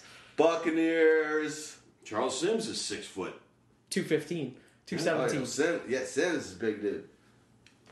Same thing. I mean, he catches the shit out of passes and makes shit happen with them. So I mean, that's what, uh, I And I can test, I tested from last year. Sims was one of those guys. You're like, who is this fuck? Dude's they've had so many running backs. He just look, guy's like- he just looks fucking weird because he's like a strider. Like It is. He's it's not weird. He's not very fast, but then suddenly he put these long strides on you, and he's, like- he's okay. Bye. Goodbye. Yeah. Uh, The kid's kid's good. Doug Martin's better. But Sims has got a role in this league, and he'll be around for a while. And to be honest, it might be the best thing for him to be sitting there second fiddle for a while because uh, Who would you rather draft? We know what round they're going in, give or take. Would you rather draft Doug Martin? Or would you rather draft Charles Sims? you're talking about first round versus or late first round versus We'll call it second. early second, round. versus sixth. Second we'll round versus oh sixth. Yeah, that I was sounds gonna about say right. It was more about seven or eight. Even lower in current ADP, but okay. Yeah, what is it? Nine, Ten? Ten, Ten? Yeah, it's just the name. I, I, I think Charles Sims will go. People will suddenly realize that he finished what twenty second among Yeah. running backs in scoring, Like, and wow, even is- better in This is my next Danny He was a Woodhead. third rounder. Smart guys will take him as their next Danny Woodhead, basically. Yeah. I love, I, I love it, Charles. You know who loved you know who loved this guy a few years ago uh, when he was coming out in the draft? The head coach, Koetter. Mm-hmm. He's a fan. This is Sims is a, is a Koetter guy. If Martin didn't prove himself so well last year, eh, it's not even just prove himself. The, guy- Martin is that good. You got to remember this kid. The, the, Doug Martin's Doug one of- Martin is a really good running back. Martin's one of the most talented running backs in the league. He's a top Period. five, top five pure talent. Yeah. no doubt. Like Could do it all. he just needs to stay healthy. And that's, That's it. it. Who's got the easiest? We said earlier. Who's got the easiest schedule for running backs? Tampa Bay Tampa Buccaneers. Who's last year? Who had the easiest um, strength schedule for quarterbacks? Tampa Bay. Tampa Bay. Yeah. This year, who's got the hardest schedule for quarterbacks? Tampa Bay. Tampa Bay. Sounds like a running team. Pretty much. That's that's what he- Valverde green in my tummies. that's one of the reasons you know we're pushing the brakes on Jameis Winston. A little bit of pushing the brakes. I'm pushing the brakes on James James Winston. I mean, I've got him as a little more than others. Nineteenth quarterback. Like I don't have him that high. Yeah, I got Winston How at high do I get? 24. Nineteenth. Like that tier is weird. We'll go. Well, we're not talking about quarterbacks. Let's move on to the next so you tier. know, I, I've got my version two out. I posted. Check out uh, my D-Rex version two of my tiers I posted to the site a couple days ago. Because I saw this, I'm sure there, he's down about eight eight spots from my version one.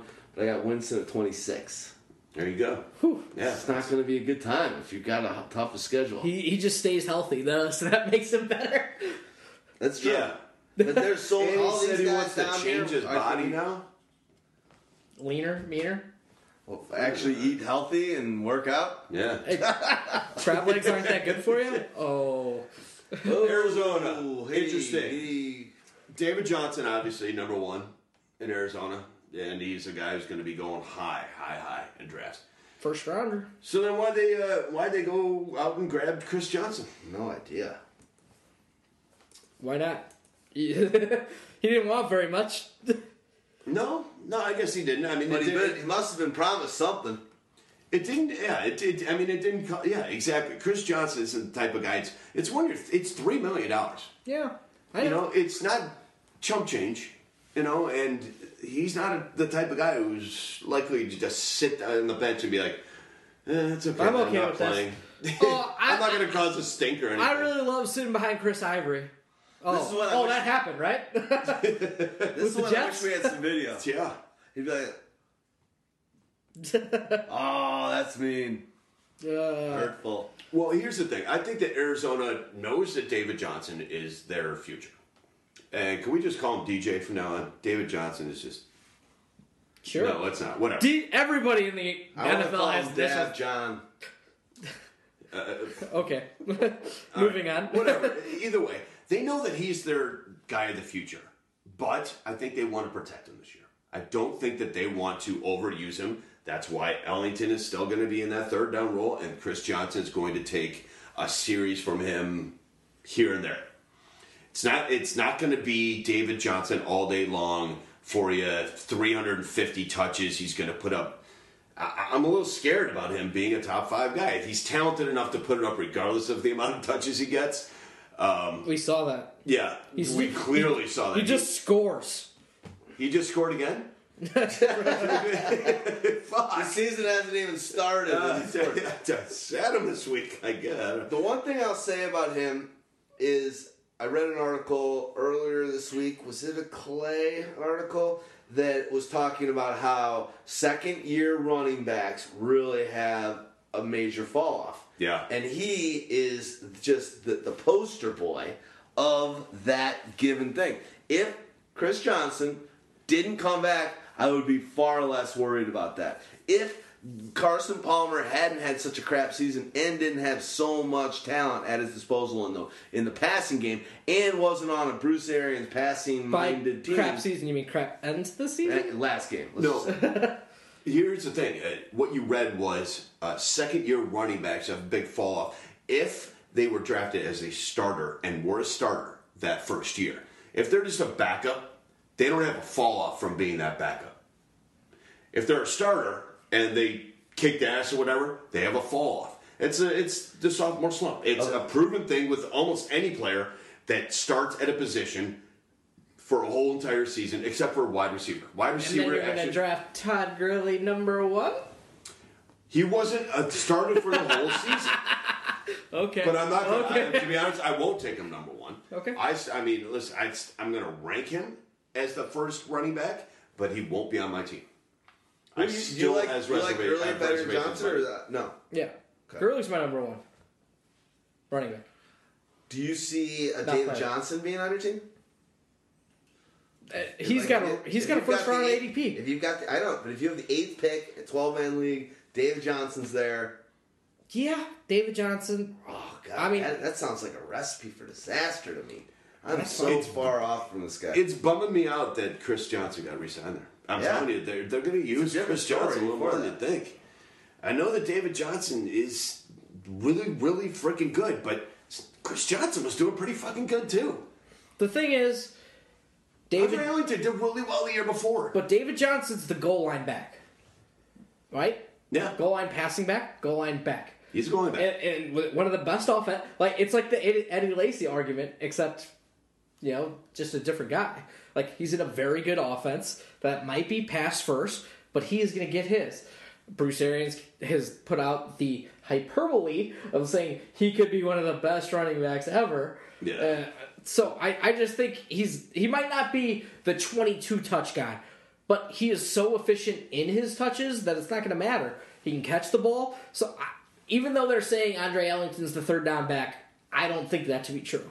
I think David Johnson's the third down back. I think he's the clear cut first and second down back, and then I think he's the clear cut goal line back. So I just think he's You're saying first. to sit out some series. You're basically He's gonna- basically just you basically just took out his knees Four- yourself. yeah, 400 400 He's carries. done. No. that guy will never run again But- after this year. they're, they're going to spell him in certain situations. Like, they're going to spell him for series. They're going to put Andre Ellington in when it's third and 17. They're going to, they're just going to do, I, I trust in Bruce Arians. I, I do trust in Bruce Arians actually in a situation like this. I really do. I trust in Arians, and I, I just it uh, It scares me. It's that it's, it's, a Duquesne little is not scary. signed for whatever he signed for by saying you're our backup. If something happens to Vidson, that's what I'm going to be calling him. Okay. Vidson. Um, then you're going to get your shot. Okay. Not happening. He's gonna get. It's gonna be a little bit more. It's a long season. They need to keep everyone happy. They think they're a Super Bowl team. If it was some, you know, I think we've talked about this in many cases. When you're a Super Bowl caliber team, and there's no question this team believes that, it's different for fantasy. But now you've got to prepare for a whole season and keep. So I'm how low do you have Ta- David Johnson? I mean, I've got him high, but I'm, he won't be on my team because he's going to be a, like a top five pick, and it's a bad pick. Uh, but I've got You- David you Johnson. Can't go out saying he's a bad pick It's until the going to be a bad over. pick if you take him in the top five. I'm saying it now, and we'll look at it in I'm kinda- one year. I'm it's a bad actually- pick. I'm kind of, I'm kind of backing you. it's a bad pick It's- if you I- take him top five. It's, it's, If he finishes as a top three running back, is it a bad pick to take him top five? He's not going to finish as a top three running back. And I And don't I think he will either. I've got him. At, I've got him at number. If if you, if I got you him at thought eight. so, you'd have him as a top three runner. I don't have him as a top three. Okay. But I've got him at eight. That- Tier, middle that- of tier three. Who- And I know who- that's lower than anybody else. who? So I've got him four or five. So who do you have ahead of him? Like seven, six, five. I got Demarco, Lamar Murray, Jamaal Charles, uh, Thomas Rawls, Le'Veon Bell. So you got Todd Thomas. Gurley, you got Thomas Adrian- Rawls in the same situation ahead of him because it's a Super Bowl caliber team that. that runs the ball. And just If they lost, don't run the just ball? lost the guy that get, that's been the number one, two, or three running back for the last five years. in Seattle, as soon as we get to him, which And is it was a coming up in broken minute, bone. It wasn't a knee injury that had to get Really easy strength of schedule. Easy strength. I mean, Rawls is going to be a top five running back this year. I mean, I just don't think it's sort of the same thing because they absolutely transformed their offense late in the season into a pass first team, right? Uh, when Thomas Rawls was most successful, they wanted to throw the ball, they wanted to get the ball deep. Uh, you know, there's there's a lot of different questions. Like they're both they both they're both teams with Super Bowl caliber aspirations. They're both second year players. David Johnson was drafted. Thomas Rawls wasn't. David, they're negligible in size. Okay, who's depth chart? Tell me the depth chart behind your David Johnson. Tell me the depth chart behind my Rawls. Okay, Christy Michael.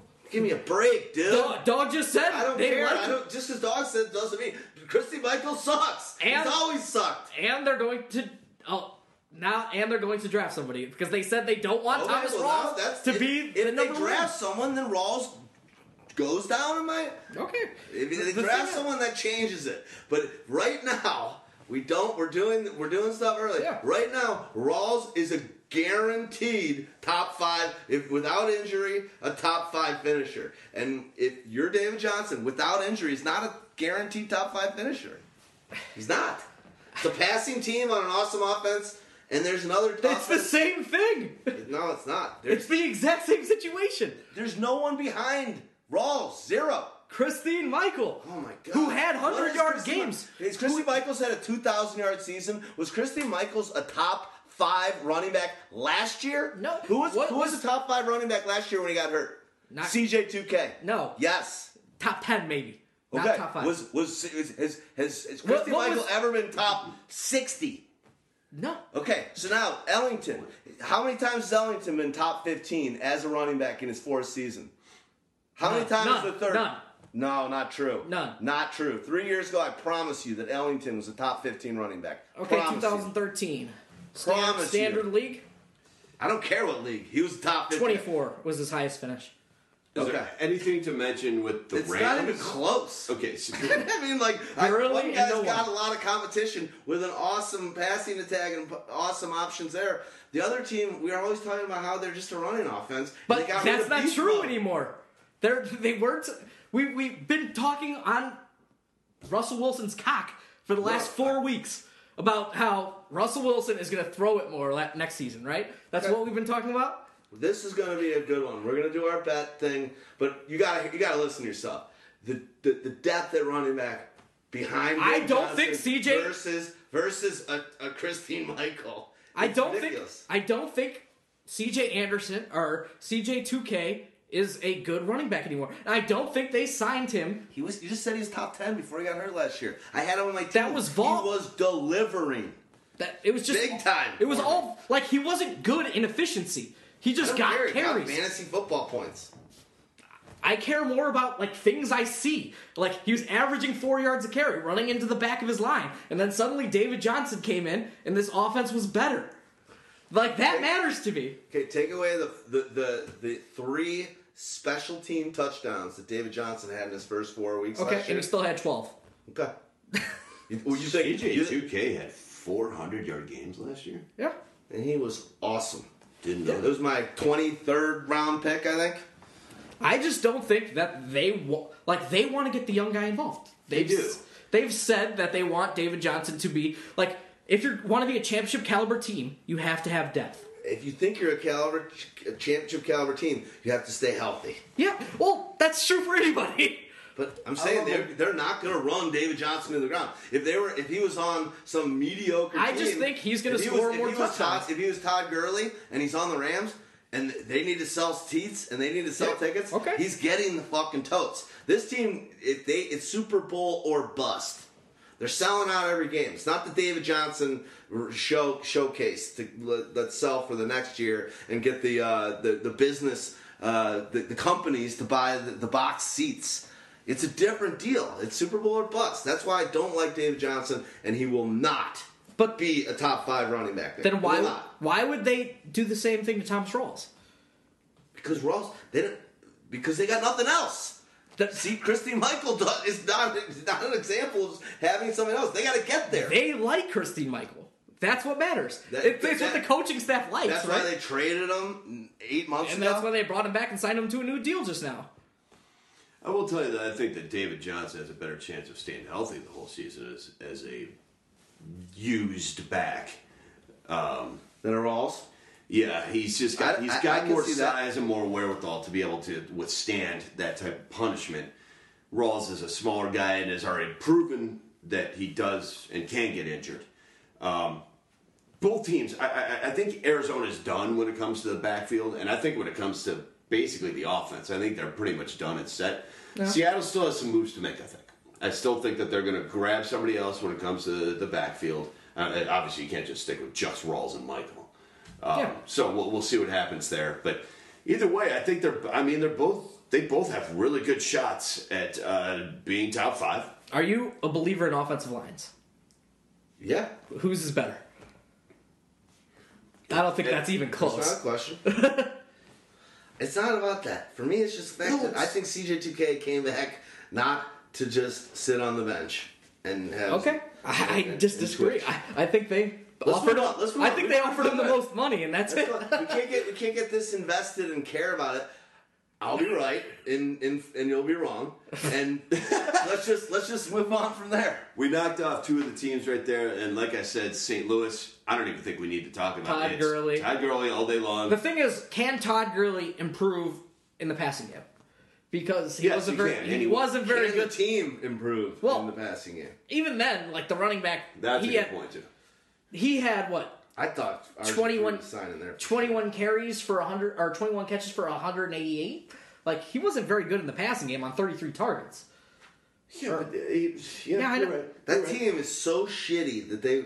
There's not a team that we can look at between now and the draft and even free agency. What if they went for a Fitzmagic? Who just, who, what? a- There's a lot that needs. That whole team, that whole offense is shit. Besides when they're doing the trick plays to Austin and whatever Gurley happened. But remember, Gurley slowed the hell down. I mean, he had great very end of the season, couple games right. I think championship week he, he, had a nice game. Week but 14 he had a, a, a great game. Yeah, I mean, he had he, touchdowns he in the last there was a games, when he, when he he came out bursting, and then he kind of was like, "Oh, this team sucks." No one's blaming him, but he's that's the only worry I got with him. I like Gurley. He's my number two. He's in tier one, but they got to figure out some shit on that offense, or it's just going to be nine dudes sitting in the box saying, "Come and get us, Gurley." He faltered against a we're not- couple of tough defenses, but in general, altogether, against uh, every other team except for what was it Cincinnati and Arizona, which are some pretty tough defenses, good run defense. Yep. You know, I mean, he had a tough time uh, against everybody else. He did, I think, double Yeah. digits. And I, I'm te- I test. It's it's eye ridiculous. test, yeah, this is ridiculous. So I mean, listen, the guy's gonna be a stud. you're fine with him, and you're not threatened by anybody. No Tre Mason, no fucking Benny Cunningham, no you know, lick, lick my twatter. The thing, yeah, he just needs to catch more passes, and then you're even more sold. Like, because you're already all in. But once Le'Veon Bell, you know, fully established himself in the passing game, there was no better running back. Like, you knew that I'm getting wide receiver three numbers out of my number one running back. Yeah, he has to get better. Can I ask you guys a question? And I, he's going to be better because now, a year ago, he was still on a treadmill and they couldn't start him. They said he Question I played 13 games. They actually really only played like 11. Yeah, and, and going into Big this one. year, you got the let's say the third or fourth pick. You know, just guessing here and throwing things out, but you got the third or fourth pick, and let's say Antonio Brown's and ODB are the first two picks. Are you going Julio or or Julio or whatever? But you're sitting there with the third, fourth, fifth pick. I guess fourth pick, and you can get that next best wide receiver. You can get that Julio or that ODB or it's a Gurley if Gurley's your number one. What are you doing? Are you taking that wide receiver? I'm actually going to call a kibosh on this question. Is this too early? It's it's not that it's too early. I think that that's a Too this much. a totally different podcast. Okay, Honestly, because I'm in his league. It, no, And I it's, get it. I not just that. that. I- it really is. It's a totally different podcast. That's something. Okay. When we're discussing uh, discussing stuff like that, draft strategies, and uh, we're But, you know, stuff but like you that, really feel like Gurley? that's I'm a tough asking. question. That's a tough question. Gurley, Gurley or a top right three. Top is Gurley a top Really three close. pick? It's really close. All right, we'll Top move on. five, solid. Yeah. I know that top five. I mean, four or five, if those guys, other guys are gone, I'm with you. I'm in. It's but close, it's just but- like can I can I take them over them? I mean, we could talk. For, I, literally, we could talk for. an Yeah, hour we'll do about- that. We'll do about- it. That's yeah, fine. That's, what fine. I'm saying. It's I a- was just wanted to throw it out there. Um, Last all right, one. No one else talk on the Rams. So Niners San Fran. Uh, Carlos Hyde? said he good lost. system for him. It's, Yeah. I mean, it's a, it's a good a good system for him. I don't think anybody has enough trust in him yet to throw it all in, but I mean, especially with what happened to Demarco last year, Demarco Murray in, in the Chip Kelly system.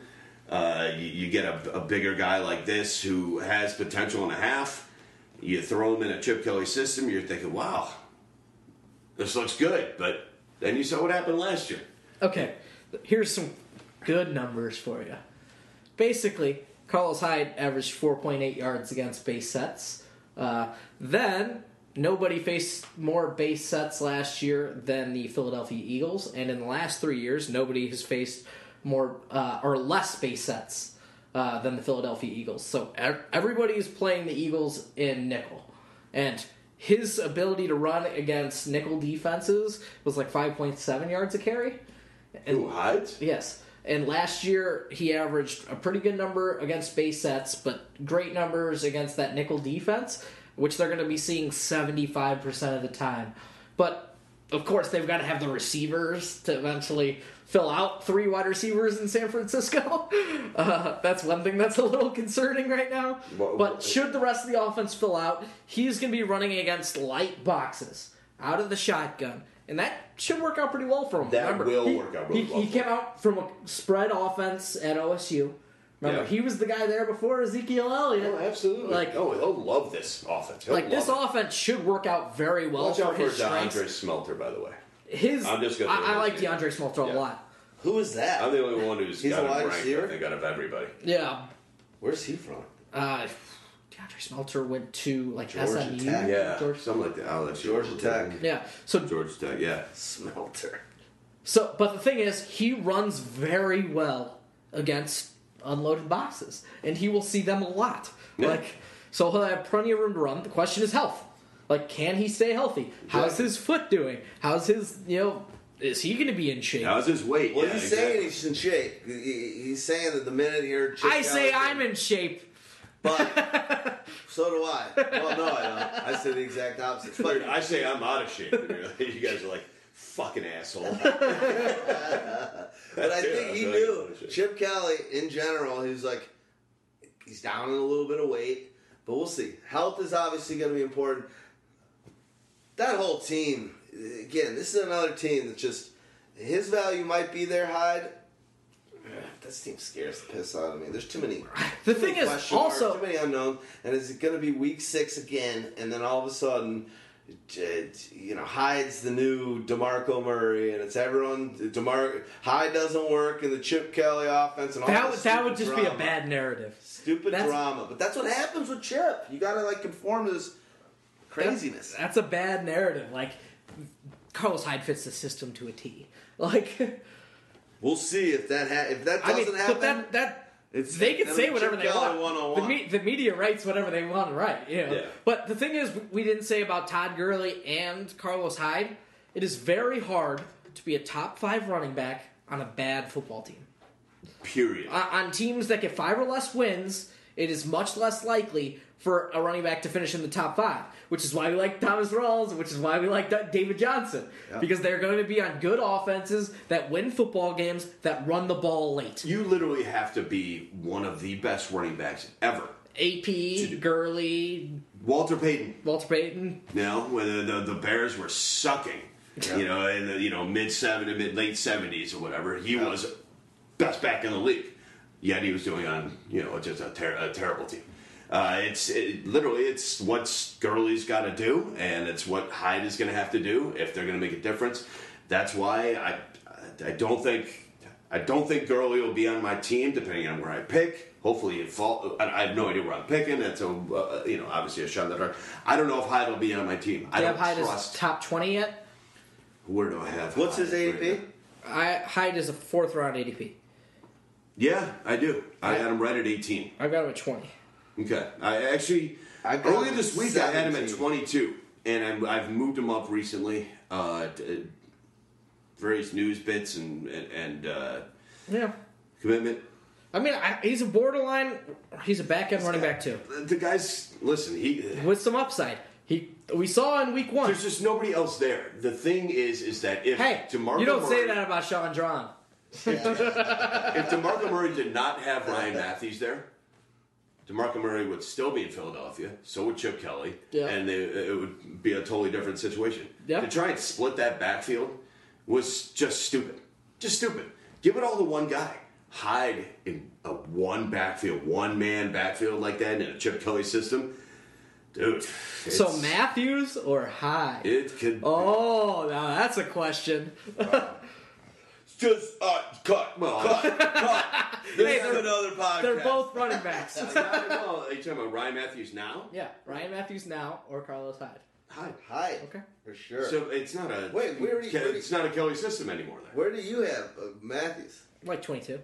I'm at 23, and yeah, So you've got Hyde I one got- spot. I got- oh, you No, said I- you moved him up to 18. 18. I got Mathews at 38. Oh, well, if he Hey, remember who did the best? I update this. Mine are more updated than yours. This is brand new. But remember, who was best at running backs last year? Whoop whoop. okay. Ah, yeah. all right, I got one, one opportunity to do it. Had to do it. All right, guys. Good stuff. We knocked him out.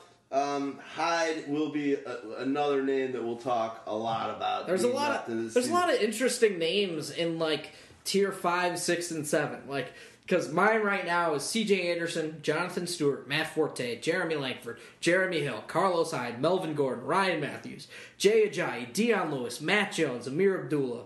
You know, Chris Ivory, Frank Gore, Karlos Williams, Darren McFadden, T.J. Yeldon, Gio Bernard. Like Remember- that's it. Those are all interesting players if you want to start off wide receiver, wide receiver. Think about this also, and, and I agree. And think about this also. We haven't talked once about one rookie that's coming in. Talked about uh, Ezekiel Elliott or whatever. We haven't talked. Remember how many rookies there were last year? Oh, yeah. How many? So the, let's let's go to guys that are going to be top uh, three picks. DJ Foster. Uh, Josh Ferguson, uh, Paul Perkins, uh, Alex Collins, guy from Notre Dame, uh, Pro, C- CJ Prosise. Prosise. Uh, Prosise, Kenneth Dixon, Devontae Booker, who that's the guy that I, that some people think is going to be the man from this draft, He reminds me a little bit of Doug Martin without and a little bit of Without uh, the juice. and a little bit of uh, Devonta Freeman, without the juice. uh, and then you got Henry and obviously the top. But those are another seven or eight guys that all of a sudden, once the draft hits, are going to change a lot of those. That's why you draft running backs late and often.